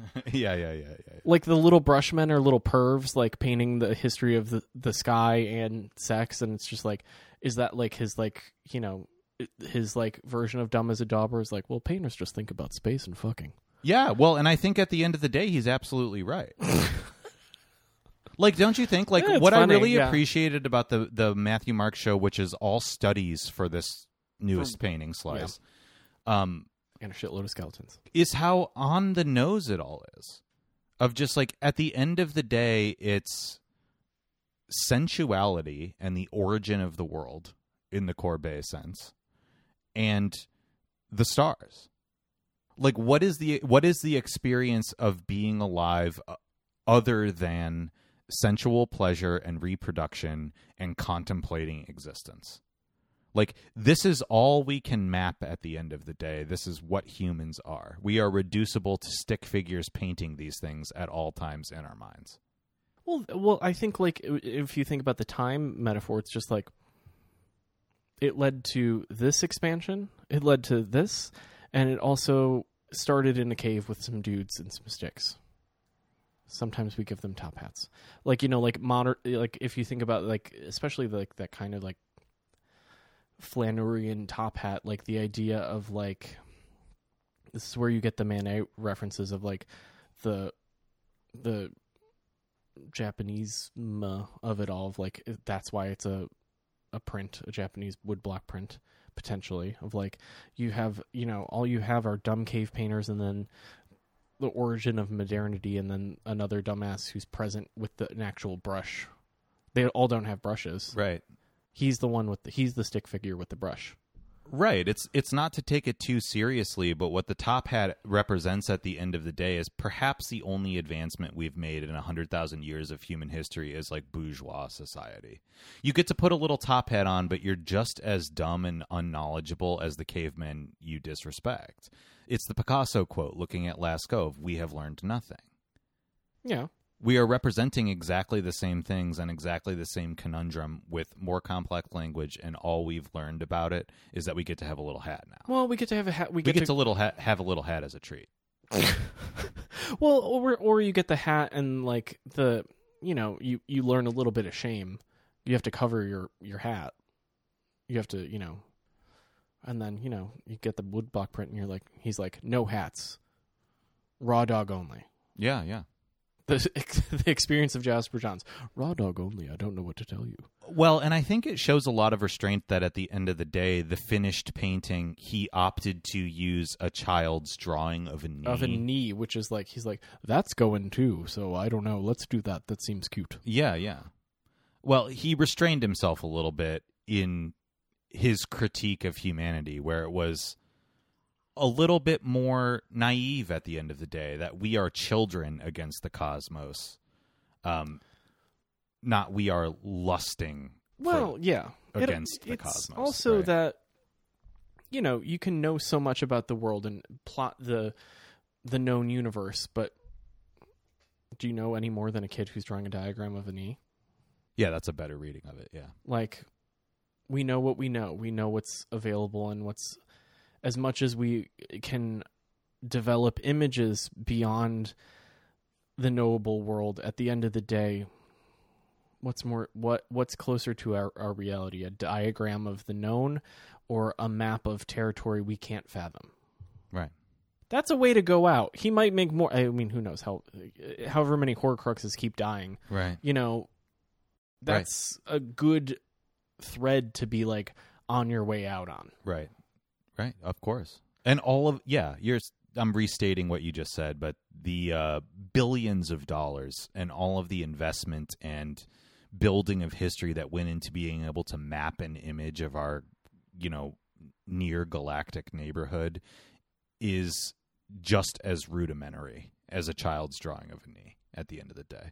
In the uni- in the universal scope. With the same it's accuracy. The, it's the same accuracy. Maybe less, actually, is the point. Mm-hmm. A smart child from Nigeria is at the same level as the most sophisticated astronomer. Well, a seventeen-year-old intern just found a new planet. Yeah, or well, star or whatever the that's fuck. That's not even impressive anymore. People are finding new planets all the fucking time. Well, it was like day three. Let the child have a win. Jesus Christ. Hey. All right. So going south.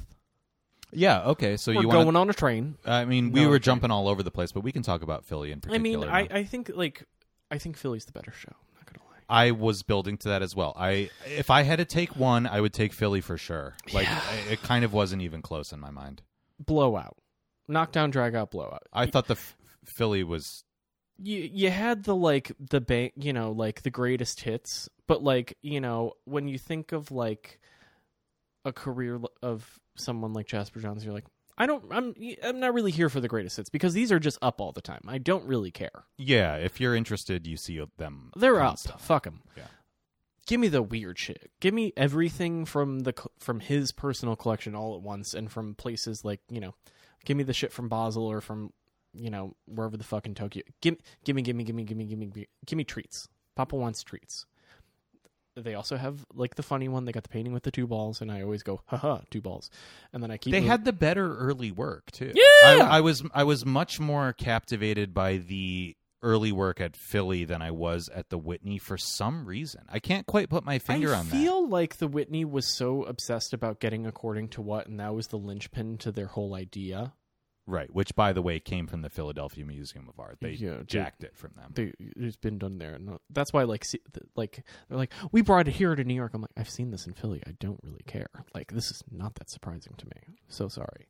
Um, which is just, you know, that's I'm a smug asshole who pays attention. But, like, you go to Philly and you're like, we're leading with the banger. Here you go. Here's your fucking pla- flag painting. And you're in Philadelphia, so you're like, America everywhere. Right. Um, they get the theme. You know? Totally. They don't, and they're like, fuck it, we're going to do this. Numbers, we talked about it. I don't care. Numbers, not that important. No, and we did justice to the best of the number paintings, which are the overlapping ones. Yeah, it was it was not for me. Let me just say that I looked around and went, oof, a lot of numbers. You know, set my expectations low. And then you get the, the Castelli room there, and you're like, ooh, okay, okay, we're getting somewhere. All right, we're getting some we're getting some treats. Treats are happening. And then... I don't know if after that is Ozuyuki room or after or before. Can't, um, can't recall. Layout very fucked up. Hang on, I'm gonna I'm gonna refer to the phone really quick because I, I took so many pictures. Um, yes, after numbers is Ozuyuki, which by the way, great room because I think I commented to you after the Whitney show that I was like, there was only one crosshatch painting in that show, and that's kind of crazy because that's a huge period of time. I mean, it's There's, almost. Shitloads of those too. It's almost ten years of he only did that. Yeah, early seventies till early eighties, he was basically just doing crosshatch. Like, I'm not fucking around with anything else right now. And it was a conspicuous absence in the Whitney show. Although the one they did have was great. Dancers on a Plane is an amazing painting. Which one is that? I don't even know what that is. Um, it's a primary colored crosshatch painting, the one that I described at length before with the frame with the embedded utensils. I, it's fine. I'm not that blown up.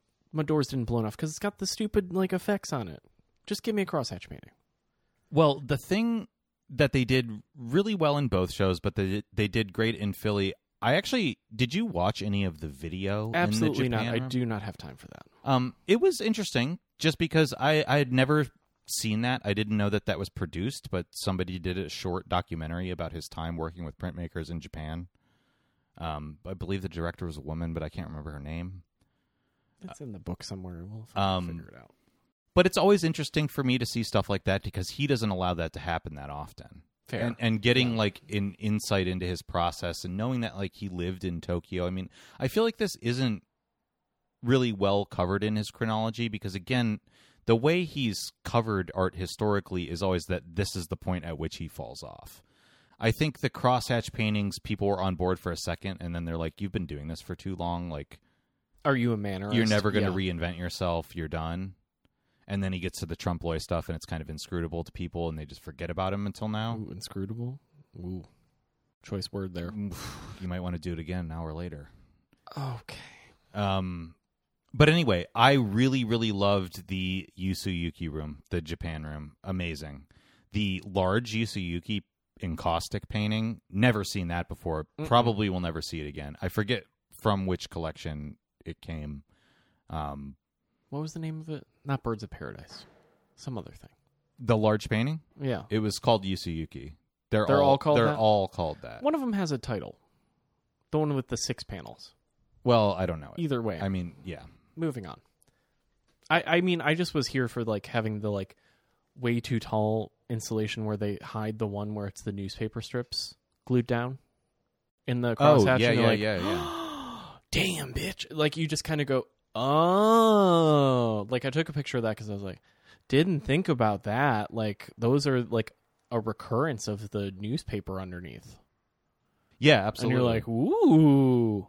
Um, I don't think it was presented in either show, but there's a favorite drawing of mine in the uh, MoMA retrospective catalog where he does the crosshatch pattern, but he does it with four finger strokes the whole time. There's not a print with some streakies? There might be. There might be, but, you know... Oh, in the background of one of the Savarin things, there's handprint. There's handprint yeah. versions of this. There's newspaper versions of this. There's encaustic. There's ink on plastic. Like, the crosshatch paintings really let him breathe formally because he's not tied down to narrative at all. Or words.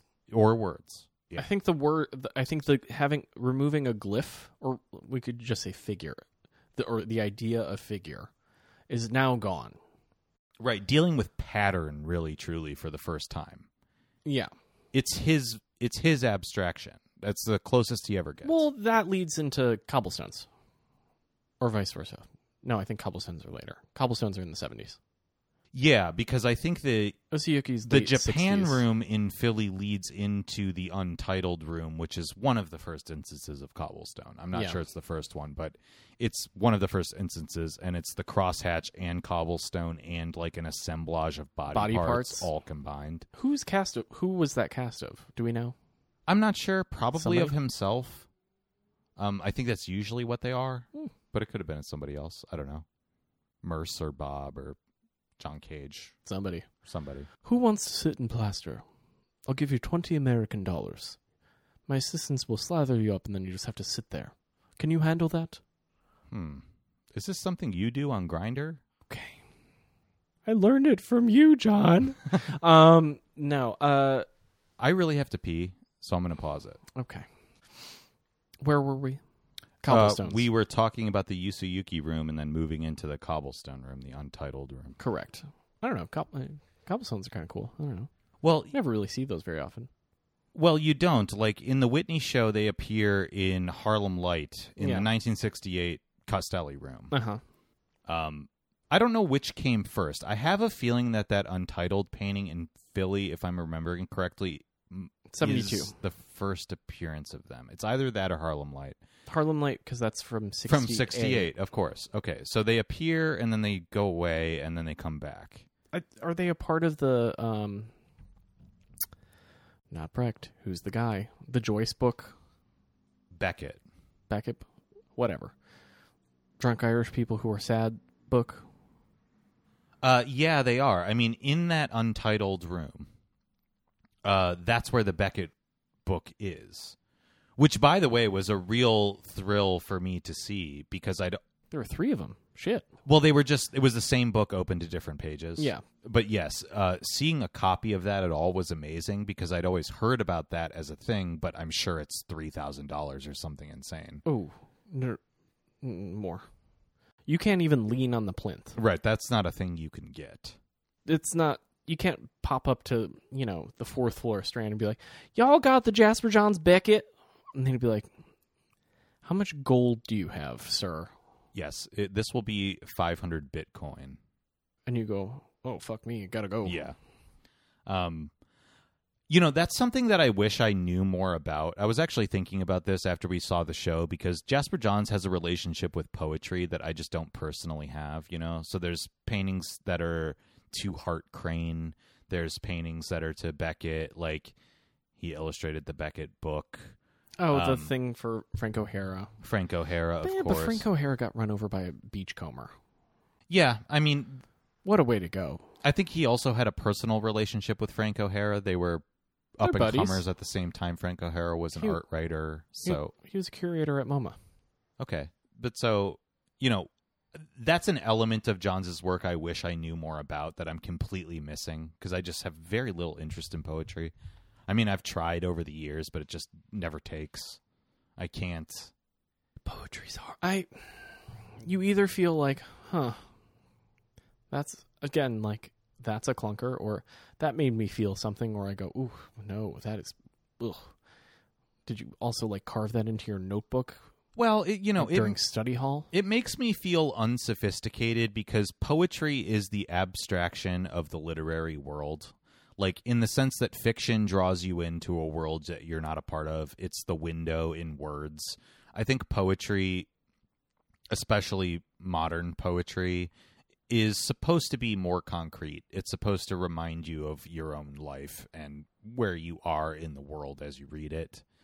Um, I guess I just have a very contemporary attachment to, like, entertainment value when I'm reading, where yeah. if that's not present, I'm it's difficult for me.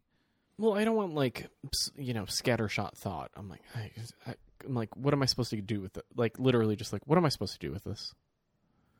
Same thing, like, you know, in the fifties, it's like, my kid could do that. I'm like, I know a kid can't do that, but, like, the fuck do I get from this? I don't know. But if you, like, say the words, you go, oh, there's rhythm. Sure. Oops. Because I never think of doing that. No, me neither. I'm not also not going to be a crazy person sitting in a room reading poetry to myself. Well, like I said, that's I, sad. I mean, I've tried and it just doesn't feel right. I can't explain it. Mm.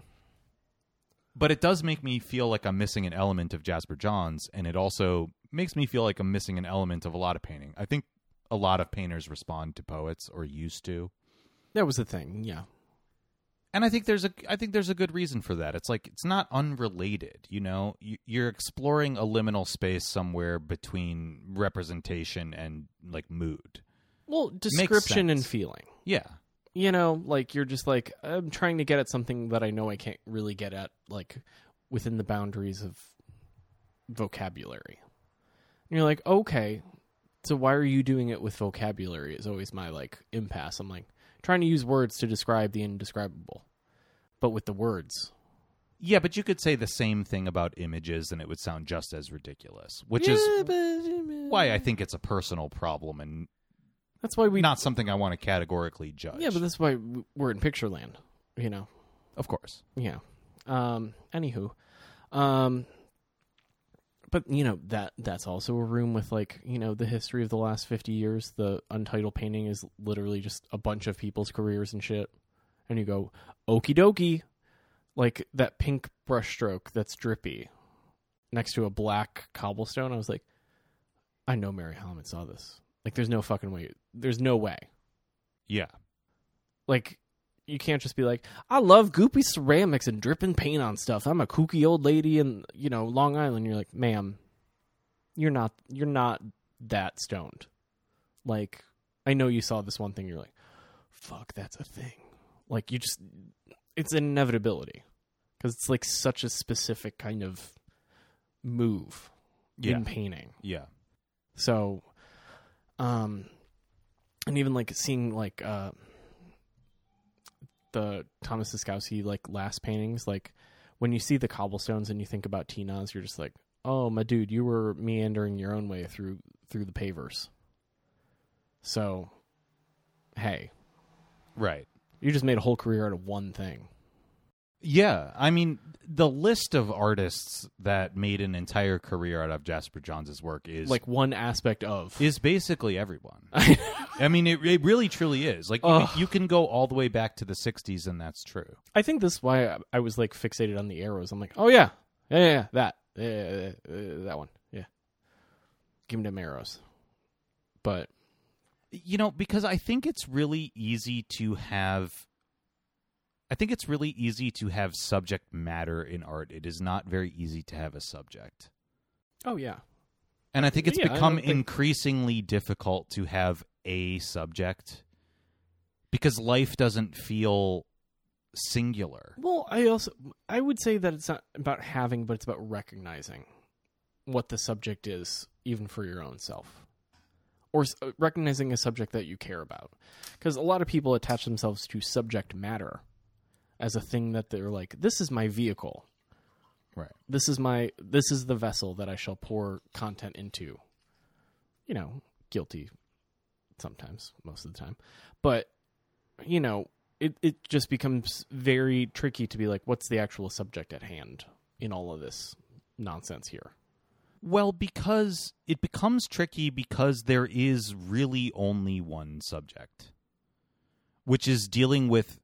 Dealing with living, yes, is the subject of any sort of thing in the world. Because if it's just like my work is at the intersection of like, like beauty and like how like technology fucks everything up, and you're like, what does that mean? I don't know what you mean. Are you a beauty influencer? Because that's what you would be if that was the case. Well, the problem is, is that you can't start with aesthetics, yeah. And this kind of circles all the way back to discussing whether or not there are clunkers in this show. Yeah. And like the reason I don't think that there is is because I don't think Jasper Johns is an aesthetically motivated artist, really. I think he's a really good technician that can make really attractive things whenever he wants. Yeah. But I don't think that that's his primary motivation ever. Yeah, I mean like maybe for I me think maybe ev- for me a clunker is something that it remains elusive, even though like everything should lead to like an understanding of it. I'm like, I still don't get that one, and I don't think I ever will, or I'm not any nearer to like cracking the code on what that means, even amongst all these other things. Yeah, but like the the entire framing of that is wrong. Like, it's, well, it's a false it's a false equivalency, but you know, like that's yeah yeah that's yeah, my yeah. own that's my own cross. To I'm bear not in I'm terms not of... yeah I'm not trying to judge you too harshly. Like I I underst- I understand the im- impulse, and I do this with all other arts. Yeah, constantly. So, but like you know, I mean, but in the in you know, just to circle back to the the Philly show, like that those instances were a lot less. Like as every like almost everything except for like a couple number paintings, I was like. Banger, banger, banger, banger. Like, keep it moving. This is great. Let's keep going. Like, you know, like even getting to the doubles room there, the mirror room in Philly is like, you find your own little moments of like, ooh, with the doubles. Like, you have your flag moment. Like, the, that one has the Ballantine can. Like, there's its own Ballantine can, which is also in the window. Like, you know, you have these kind of slips in time of like, ooh, that comparison. Ooh, ooh, ooh. You get you start jamming, and then you get into the nightmare room, and you're like, "Oh, hello." That was my favorite room in the entire show. I think maybe the better of all the the best of all the rooms. It was the best on a number of levels because it had the most treats. Oh, in treats the sense abound. That I think you're saying like it had paintings from all over the world, from his personal paintings collection. From the collection you never did see, things you will never see again. Yeah. Um. Stupid little skull drawing. Can't wait to plug that in somewhere. Well, it was also the first appearance of a lot of things. Yeah. Like the first appearance of the caveman men, like... Oh, the ink painting with the little people? Like... Yeah. As part of the signature, which was clever. Well, like as part of like, I gotta like, there's too much ink on this fucking pen nib. I gotta like do something with it. Well, and then it doesn't come back for like thirty years. Love it. Yeah. Ugh. Amazing stuff. The, like, burnt painting making its, like, corpse revival. Sure. Um, owned by Larry Gagosian. Find it hilarious. Yeah. W- uh, we should explain that for a second. There was a there was a Target painting, the Black Target, that was destroyed in a fire while it was on mm, display. Damaged in a fire. Damaged to the point of unshowability. if it can't be conserved, it was destroyed. So they, but the parts, MoMA kept the parts. They kept the remnants of it, but it was destroyed in a fire at the New York Governor's Mansion when it was on display in the sixties. So not long after it was made, it was burned. And for years and, and years... And to burn it in encaustic painting means you just have traces of some stuff and then oops. Well, can you imagine how melted it would have been? I don't know. It would have been all fucked up. Yeah. Heat would fuck it up, you know. Beyond a it, slightly warm room fucks beyond it being yeah. charred, it was probably melted, you know. Yeah. So this painting gets stored in MoMA's like deep archives for years and years and years, and then Johns eventually in the early nineties we'll go take a visit. Goes and takes a visit to it and made an almost identical recreation of it in nineteen ninety-two to the same scale. What year was the MoMA retrospective? ninety-six So they were gearing up, and they were like, "Hey, now, we, we got your burnt, we got your burnt shit. You want?" But to I take know a look? For sure that he didn't show that painting in the MoMA retrospective because I have the catalog, and they have an image of the original, but they don't have that one because burnt tar- or black tar- new black, black Target was ninety-seven ninety-two made in ninety-two So he saw yeah. it in ninety, saw it in ninety-two ish, or let's say in like ninety-one makes it in ninety-two and goes, "No, no, you don't get this." Well, who who knows what the circumstances around showing it are or not, but the fact is, I don't think anybody until this show knew that that existed. I don't think that's ever appeared in a catalog before. How'd Larry fucking get it, except then? For maybe the catalog resume. He probably bought it when it was made. Right. He was probably like, well, if I buy it from, I get to steal him from Leo. Well, sure. I don't know. Who knows? Um, but it's a fascinating painting because it's a near identical facsimile. Like, I've seen the black and white photograph of the original enough times. When I saw that painting, I thought that they had printed out a life-size, like, Giclée version just as, like, a big... They just took it off of the, the Whitney install process. And, and they just... didn't, but he did that himself, which That's is funny. A very Johnsian maneuver. Yeah. Like, one of the most interesting things about this show that I will give credit to the curators for making prominent is that weird things happen in his life, like his paintings getting stolen, like a painting getting burned, and he always incorporates it. Not in a way that's over the top. But, but it's not off limits. But in a way that is perfectly him. Well, I'll just remake it. Well, I, I, at least I remember what it looks like now. And it'll I be a new that. painting, except it's, ex- it's the not, same as the, the old same thing, painting. Yeah. It's very strange. It's it's like... Mike probably, Bidlow, eat your heart out. He, he probably, made his entire career off that single gesture. You want to call that a career? Um, I mean, I think he probably just like, what size was it? Literally just had to be like, I don't I don't remember what it, what size it was. What size is the like charred stretcher? Great. Let me just crank that out. Well, it's it's a well enough documented painting that he would have been able to figure out what size it was, whether the remains oh, right, were yeah. there or not. I just think like looking at the... Imagine that. You're an older artist now, and you go and look at a painting of yours that was more or less destroyed a long time ago, and you're like, oh, yeah, that one. And you're like, hmm, that wasn't that bad. Let me do that again. And part of your practice is constantly revisiting time and repetition. Yeah. You're like, this is perfect. I'll just do it.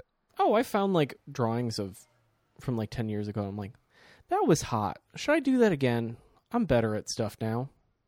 Well, the answer is you should. I think more people should do that. Like, interacting with your personal history and artistic history, I think there's a constant pressure on artists now to constantly be moving forward. Yeah, but fuck it. Who cares? No one's looking at my shit. Why not? Well, and not only that, it's just that's not the way that life works. Yeah. It works in ebbs and flows and circling back, you know? Yeah, why not? Um. But so we're back in the nightmare room. And got scratchy, it's got scratchy wax painting, and you're like, ooh, baby, love to see it. Uh, painting from Basel that you're like, ooh, this is weird, never going to see this again. Yeah, so Celine. Nice to see you.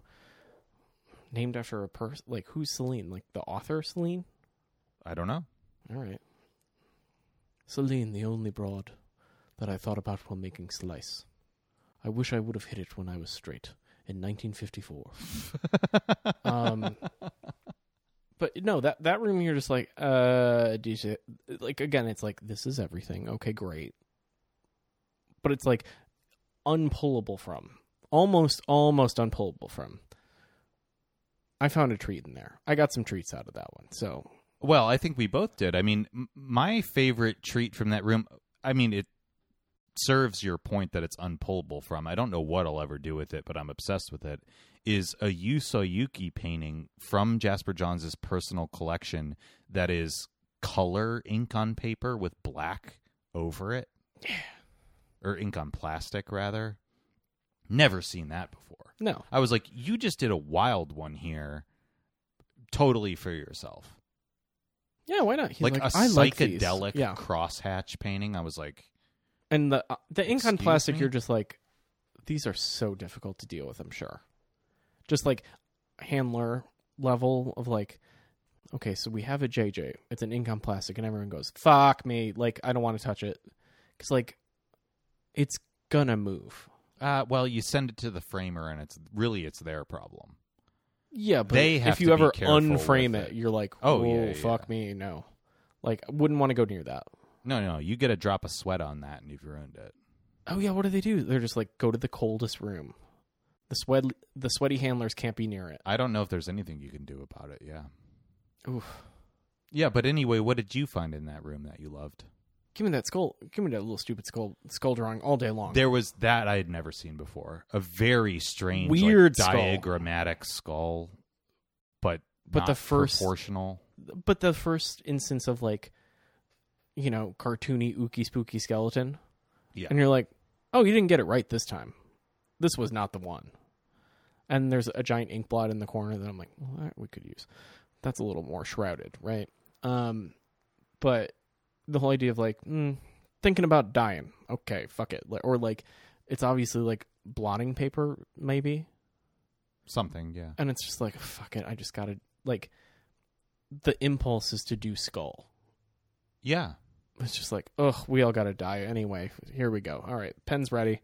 Like, that's funny. Like, again, like the little, f- the joke, it starts to get funny towards the end of Philly. Yeah. Except for, like, you know, the white catenary that I'm like, two thousand two, I'm like, is this your nine eleven painting? I don't know. Well, I wonder if the catenary paintings in general, I mean, they have Twin Towers in them, all of them, with gravity linking them. Yeah. I, I nobody ever talks about that, but I do think that that's very obvious in the catenary paintings that that's what he's thinking about. It, but it's also, like, general, the weight of death and... Yeah, absolutely. History, Again, I know. mean, he very rarely ever gets explicitly political. Like, him doing a painting of a nine eleven jumper or something would be crazy. He doesn't do that. No, because, again, it's too on the nose. Because it has to be uni- it has to be universal. Yeah. Like, when you say on the nose, it's not not to split hairs, but it's like, it's not quite accurate, because usually things that are on the nose are uh, upfront and topical. He's never topical. No, I mean on the nose of, of like literally hold your hand in your face and someone smacks it. Like, no, no, too, too stupid. You know, like it, it becomes that level of like, we don't want to go that base of instant recognizability. But yeah, I mean, I think it has to be beyond instant recognizability. Exactly. And I, and I think the catenary paintings being all about gravity in that moment are like both about aging, but also as a society declining.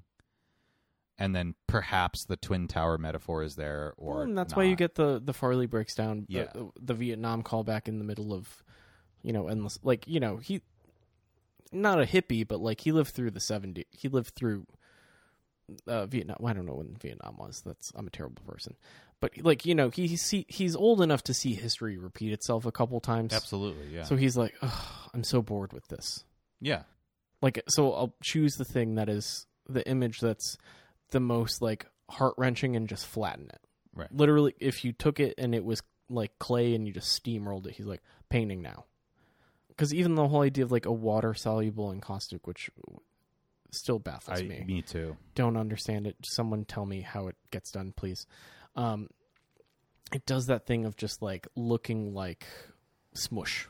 Yeah, like it doesn't it has if you think about uh, normal encaustic as having downward gravity from being painted on wall, like it's the only one that almost has like a, you know, Pollock, like different kind of downward, like flatbed gravity. Well, because the ink on plastic are always pl- painted yeah. flatbed anyway, I think the water soluble encaustic thing, the element that that medium brings to it is that the plastic that it's painted on, they always say plastic, but what it, really, what it really is is frosted mylar, and what you have is frosted on frosted. Yeah. Which leaves a very strange filmic space, not in a cinematic sense, but in a material sense yeah. of like... Um, but also like, in len- the same like sense, Len-Lai colorways. Sure, yeah.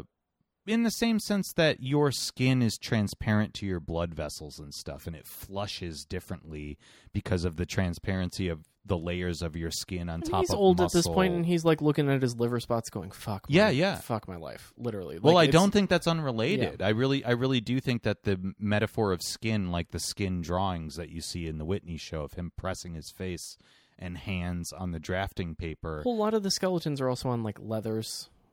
Yeah, there's leather, there's papyrus. Um, there's weird material choices towards the end where not only is it like playful and just like stylistically interesting, but it feels, yeah, it's visceral. Yeah, I think it there. It, there's one in Philly. I think it's in Philly. That's like mounted on leather, and you're like, excuse on leather paper. I'm like, excuse me, sir, what is leather paper? Do you mean leather? It's like, no, we cut up the cow, and then we cut up the tree, and then we binded it together with God knows what the fuck, and then I put my shit on it. And you're like, my dude, how did someone do this for you? Someone had to do that for, unless, tell me who's making leather paper. I mean, I'm sure it's completely custom. Yeah. Damn. I mean, goddamn. You know. Um. Then it ends with oh, the whole thing ends with postcards, skeletons, weird, weird pussy paintings, and then sculpt metal again. And you're like, again, where did you get that, sir? It's twenty twenty, and you have sculpt metal, which you have not used in fifty years. Right. How did you get it? Does it still exist? I don't think it does. Maybe it does. I don't know. I don't fucking know. But I don't know either, but if it doesn't, I'm sure he has the resources to make it exist. Whether that means buying calling a guy fifty-year-old stock or saying like, this is what I used to use. How do you make this? And contacting some sort of foundry or, or whatever. Or like a conservator who's like, yeah. we got it. Don't you and worry. And being like, well, we can make this for you, but it's going to cost ten thousand dollars. It's like, like, price is no whatever. Object. Yeah. yeah. Like, baffling well, to well, me. Well, I want to... Can we dwell on the late work for a second? Oh, because yeah. I think you and I have opposite attractions to what we appreciate about it. I think the postcards is where we could actually come together. Those are weird paintings. Love those. And I'm very glad that they featured those because they seem like a minor point in Jasper Johns' entire oeuvre, but they're sort of the last time he made a sustained set of paintings. He's been more interested in drawings and stuff and prints and weird little shit. There's the occasional large and caustic here or there, but he's been mostly drawing and... Because old people are not lifting that fucking panel up and down right. off the wall all the goddamn time. Well, and we talked about how the stick men could be grays earlier, but in the postcards, what you have is the shadow impression of a young child, but with too large a head. He looks like a gray. It's creepy. It's creepy. Yeah. I don't like the creepy kid. No, no me gusta creepy kid. You know, coming up, up all over these well, postcards. The question is, is like, who is that? Is that your past self? Is that your reincarnated self? Like, I think well, you start hy- to get into weird territory. Well, it's a there. hybrid of uh, the season's shadows. Yes. But with skinny body, it's the same scale of head and same shape of head, but like the body scale, like the shoulders down are all narrower and smaller and everything shorter. Yeah. And it's, you know, the seasons have genitalia lumps in a way that the, the later shadows do not. Do not, yeah. So it, it becomes this, like, kind of kid memory, but, like, you can't picture your own head as a little kid. Right, You right. just Benjamin Button yourself. That's right. Because they do have Benjamin Button scale. Well, and the way that he's always represented, too, is sort of menacing. Like, even in those postcard paintings where it's all white, think about that in contrast to the one little kid painting you get in the Whitney, where it's that acrylic painting that's the dark version of the postcards. Oh, with the stupid shit in the background? Where it's very dramatically lit. With the, like, fireworks and the schmutches? Well, yeah, it's like a black painting, yeah. I might not know what you're talking about. This is what I'm saying, like, overload with... I You see five hundred things. Yeah, I hate that, though. Well, the, the photograph doesn't know justice, but that's a very weird painting. There's a lot of space in it's that painting. It's weird, yeah. And, and it's weird and it's sort of uncomfortable to look at, but then you get the postcards... It's like a Talamidani. Weirdly. Sure. Um, you get the light version of that, but the way that that, oh, that child gray silhouette is always presented in space, it's farther back than anything ever gets in John's It's like painting. The kids from The Shining in the hallway. Yes. And you're like, no, don't keep it. Well, and I think the use of setting that back is very deliberate. Like, yeah. I can't quite put my finger on that, but that's either like... An, a- an aging person that's waiting for something coming, like that's either a gray that's greeting him when he dies, or that's him looking back. Or it's the long shadow when your head just happens to be really big for yeah, some reason. Yeah, that. yeah. Which is probably closer to the whatever. Well, but. but it's either looking back or it's looking forward, and it's unclear. And because the arrow goes in both directions, because it's always an indicator of scale.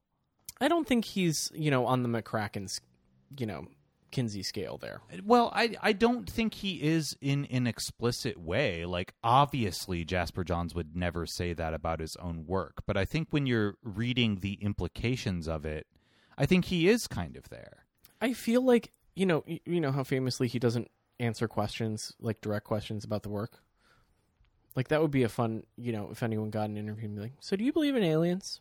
Just, like, curveball him. Just be like, just give me a little hint. I, you know, we're, we don't have to say that I see this in your work, but like, let me let me see where your head is at.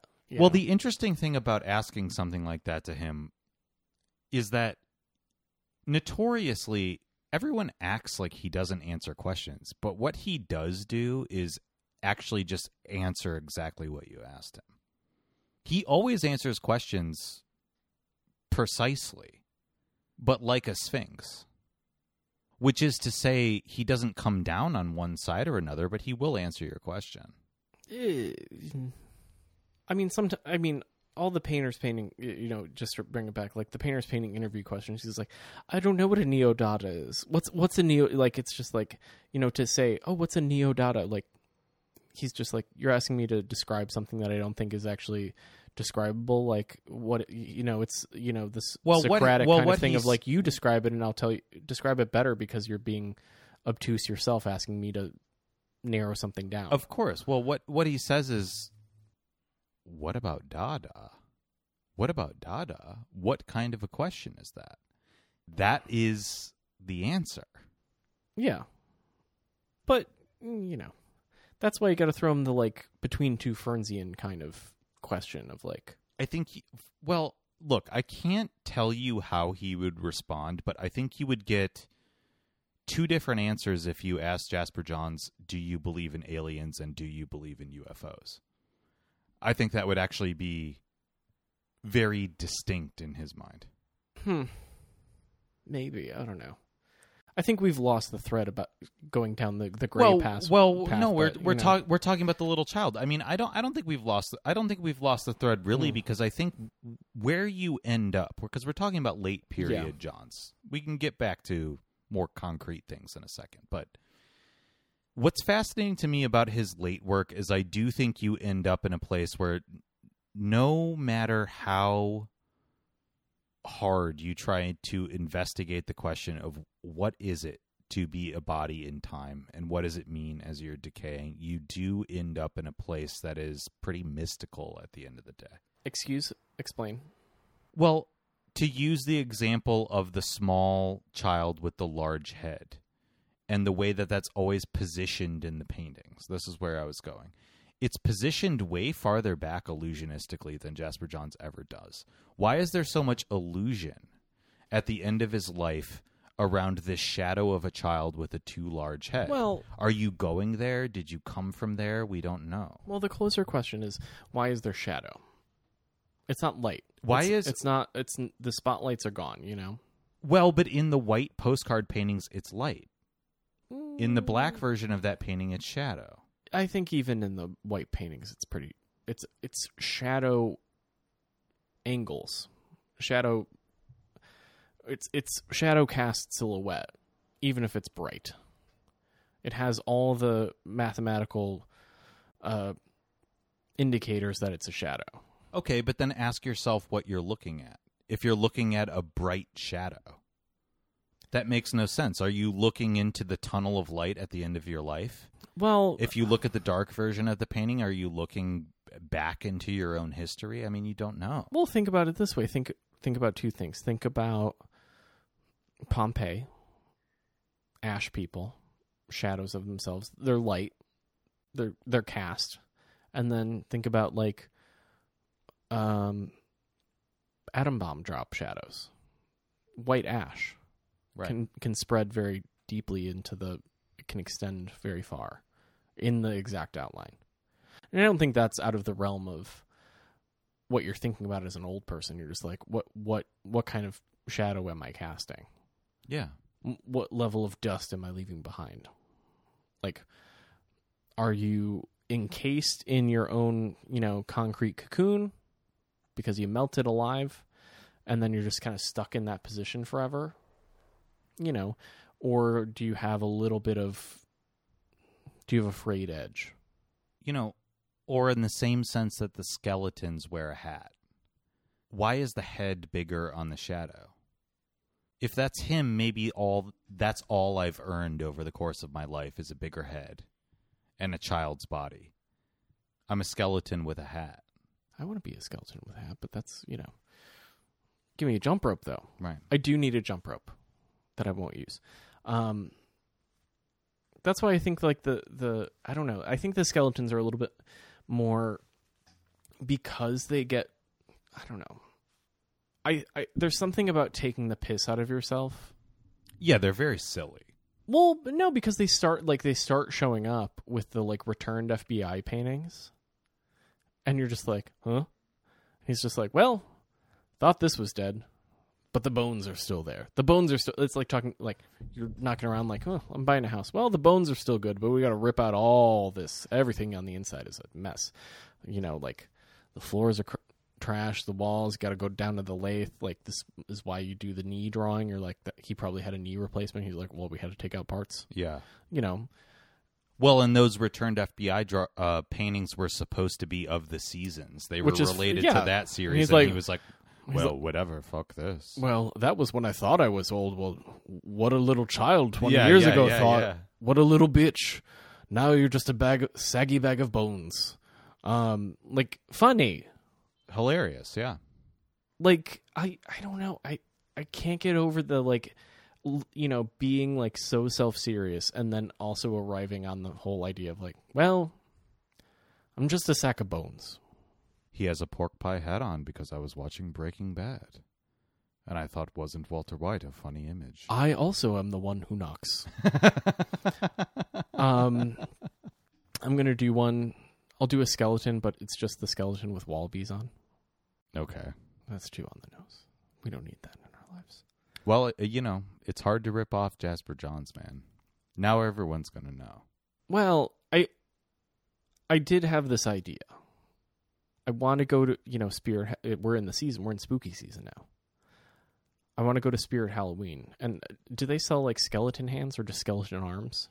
Yeah, I'm sure they do. I think we could do some things with some skeleton arms. Like what? I don't know. I, I you know, I like fingies. Fingies and hands. Why don't we get break out some, skele- you know, little, you know, ooky spooky skeleton oh, arms? Oh, well, we didn't talk about it thus far at all, but one of the most amazing rooms in Philly to me was the room of test prints. Oh, because ooh, baby. Those are truly unseen things where you're like, these are all from Jasper Johns' personal collection because these are not art really. No, but people sold them and people own them. These are just, oh, I'm going to try a one-off and it's whatever. Ooh, who brought black paper? Can I, can I use that, please? I would like to put some stuff on it. Well, and there was an entire series in that room that was meant to illustrate a book that never came to be. Was that the fingies and stuff? All the finger gestures. I did not like some of those finger gestures because, ooh, baby. Well, they're very provocative, right? I was like, are we into fisting? There's a lot of fisting hands. That's why I, p- I put on Instagram the, like, two fingies and the f- and I just did the face because I was like... Yeah, yeah, yeah. My friend, I think you know what you're doing. Well, hey, look, Maplethorpe had just died. Maybe Johns was at the mine shaft. I doubt it. You know? He would have been sixty-four. I don't think he was rooting around the cellar, you know, from Connecticut. That's a long drive. Well, anyway, I don't think it would be a bad idea to go to the Halloween store and get skeleton arms and hands and yeah, ookie, do some skeleton parts. Provocative gestures with them. I think that also they're kind of fun. They're funny and stupid. Yeah, of course. Like, they don't have to be a reference, but they're a, a, an aside reference. They're around the way reference. Well, the thing about referencing Jasper Johns is you never quite have to do it because he his theme, it's everywhere. Yeah, his themes are universal. Yeah, it's n- not necessarily going to be read as a reference to him. No, I have precedence too. I did pumpkin paintings. Sure, I can get a, a pumpkin painting. Um, yeah, no, I think it would be. I, I don't know. It just it's you don't ever think of like. I mean, well, I can't say that to you that looking at Jasper Johns is, you know, usually not generative because you're like, well, you did it first and you did it best. L'chaim, hats off. Um, but like you get one little thing where you're like, mm, you still haven't figured all of this out, which is fun for everyone. And I think that's what the late stuff kind of gives you the opportunity to feel good about as like a, a much younger person. Is that like you can be at the end of the road, yeah, and be like, I still don't have it all figured out, and I have to work through it through how many fucking drawings and how many different versions, sure. And like, this is maybe the last painting that I'll make, but I still have to test run it twenty different times. Well, and, like, and at the end, dude, of the, whoa, at the end of the day, the themes are really basic, and you don't have to stray that much from cliche to get your point across, but you do have to be pointed about it. You do have to have a point of view on universal themes. That's all. Or maybe you don't. Maybe you have to figure out, you know, at the end of the day, why it's a cliche.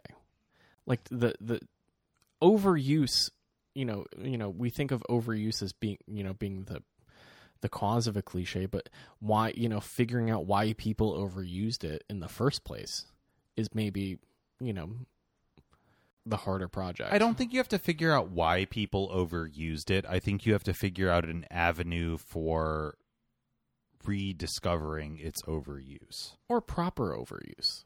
Well, or not proper. You know, know, I don't know if any of this is relevant because we're just talking about subject matter here. Yeah. Like, talking about skeletons or a galactic map or whatever, it's not that interesting who's used it before. Nobody cares. What's your what's your angle on it that expresses your deeply held philosophy the most accurately?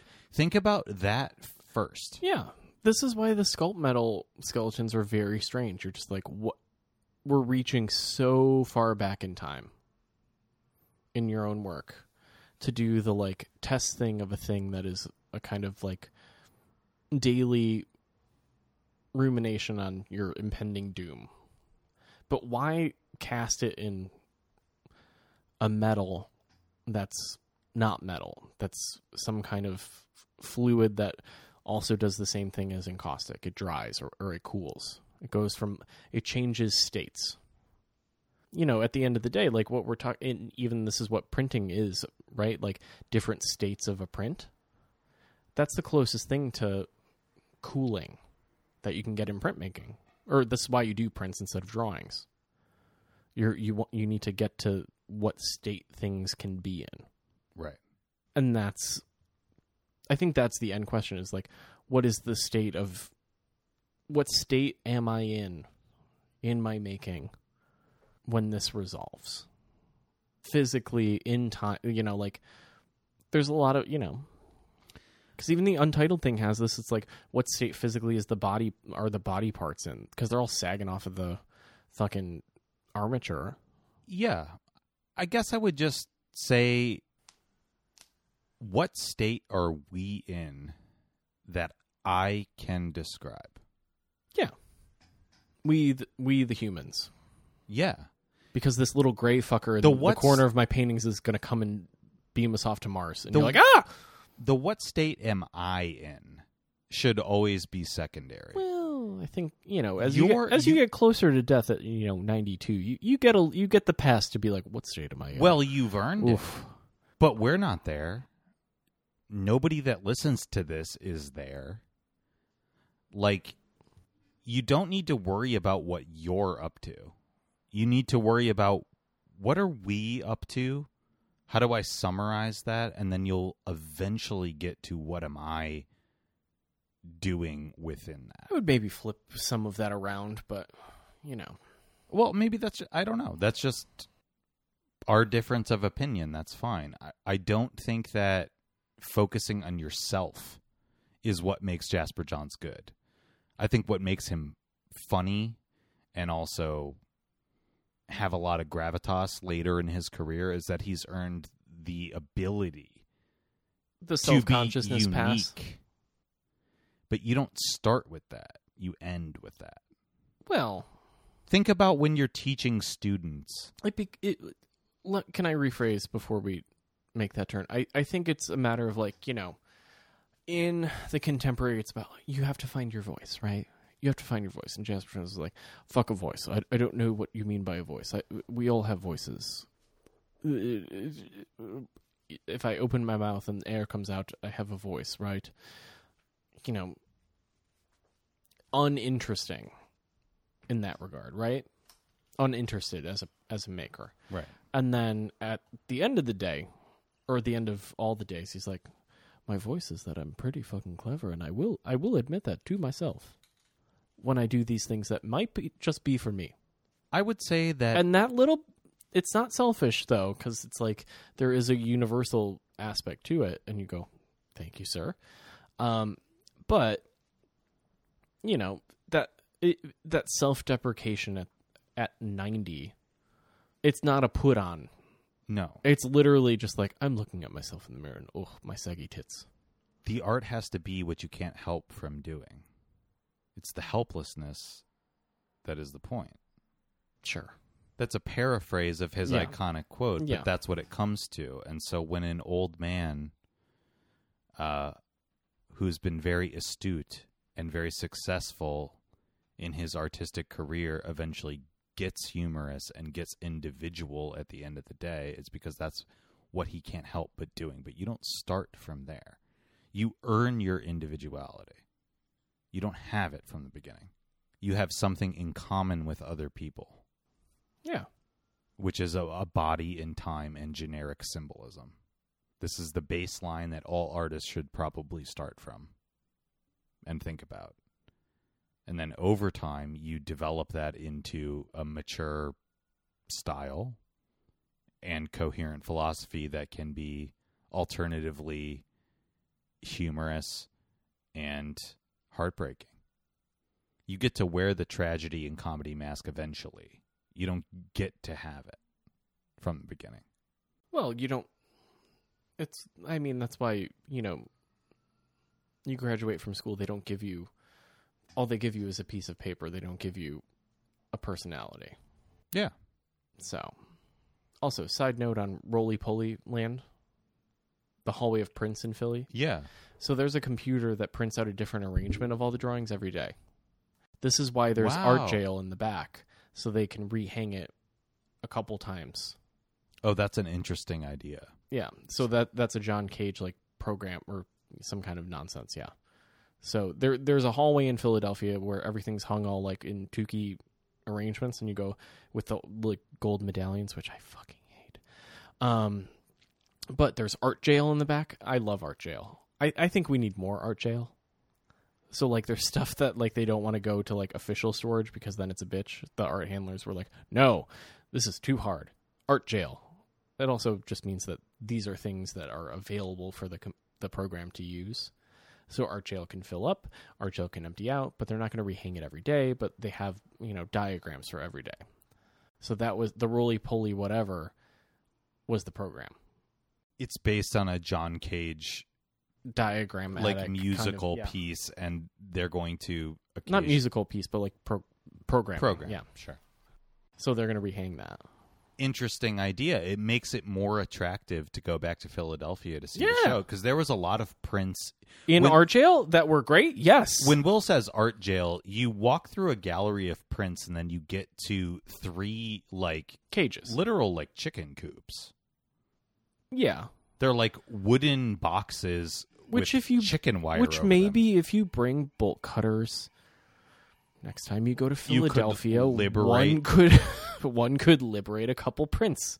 Uh, I don't know how far you'd get, but if you have any ideas on how you could get very far away, I'm, imagi- I'm imagining that Green and scene in, in Ocean's Eleven where the old casino owner, he they go to him and they're like, we want to rob this casino, and he's like, there's only ever been four close attempts at robbing a casino, and he's like, the one in eighty-five, and it's like a guy running out the door with a armful of money, and the and cops shot shoot down him, yeah. and it all flies up in the air, and he goes into the fountain. Well, you'd get about that far. Well, I would stop to get, you know, my parking validated, so I would be slowed down a little bit. Yeah, well. Yeah, anyway, there's a lot of, like, really nice prints that are just hung in these chicken coops at the end of a gallery. And you're like, wait, why isn't that out? I would love to see that one. But I love the idea I, that I, yeah. eventually they will be out. Yeah. I, uh, you know, this is why the internet is good sometimes. You you read a thing and it's like, oh, here's a printout from the thing, and this is the diagram for rehanging. And you're like, oh, and then it just moves to the next shot of, like, this is where they're stored for the rehang. I was like, oh. Huh. Um, has John Yao written anything yet about this? I didn't see this? anything yet. Okay. No. I would just be curious to know. Because I mean, do a cursory search. I don't know. I, I don't know. Not right now, but I'm looking forward to that. Yeah. Um, uh, Ben Davis just was like, here's some stuff. And you're like, any thoughts? He's like, no, here's pictures. I'm like, okay. All right, dude. You went to the press preview. Cool. Cool. Cool. All right. Um. This is to say we're endorsing Philadelphia tourism. Um, we're also endorsing Lower West Side Manhattan tourism. Go to Sugarfish after you go see John's. You know, maybe don't buy a membership, or if you want to use my card, I'm now a member. um, I'm I'm not only a subscriber, I'm a member too. Um, hair club for men joke. You know about the hair club for men? I know what it is, but oh, well. I don't get the joke, and that's fine. I'm bald, so hair club for men. You know. hmm. So you, it was like the hymns before hymns. I know what it is. Really deflating my attempt at comedy. How dare you? This is, this is a yes and program. Oh, really? Guess what it feels like. No buts. That's my Jasper Johns retrospective. No buts. What haunting just happened in the kitchen? The Greys, they're here. All right, so how are we going to take out this small child with a giant head? Um, we've got enough bottle. We've got two wine bottles, so just crack at it. Just go from there. Mm. Sniper rifle. You have one of those handy? No, I was just thinking about the GoldenEye video game. Big head mode. Oh, all right. Well, on that note, Big Head Mode is the title of E P. Well, it's actually called D K Mode. What? I made a mistake. Yeah. Donkey Kong Mode? Yeah. Which is kind of problematic when you think about it. Seems racist. Yeah, sure is. Just like Philadelphia. No.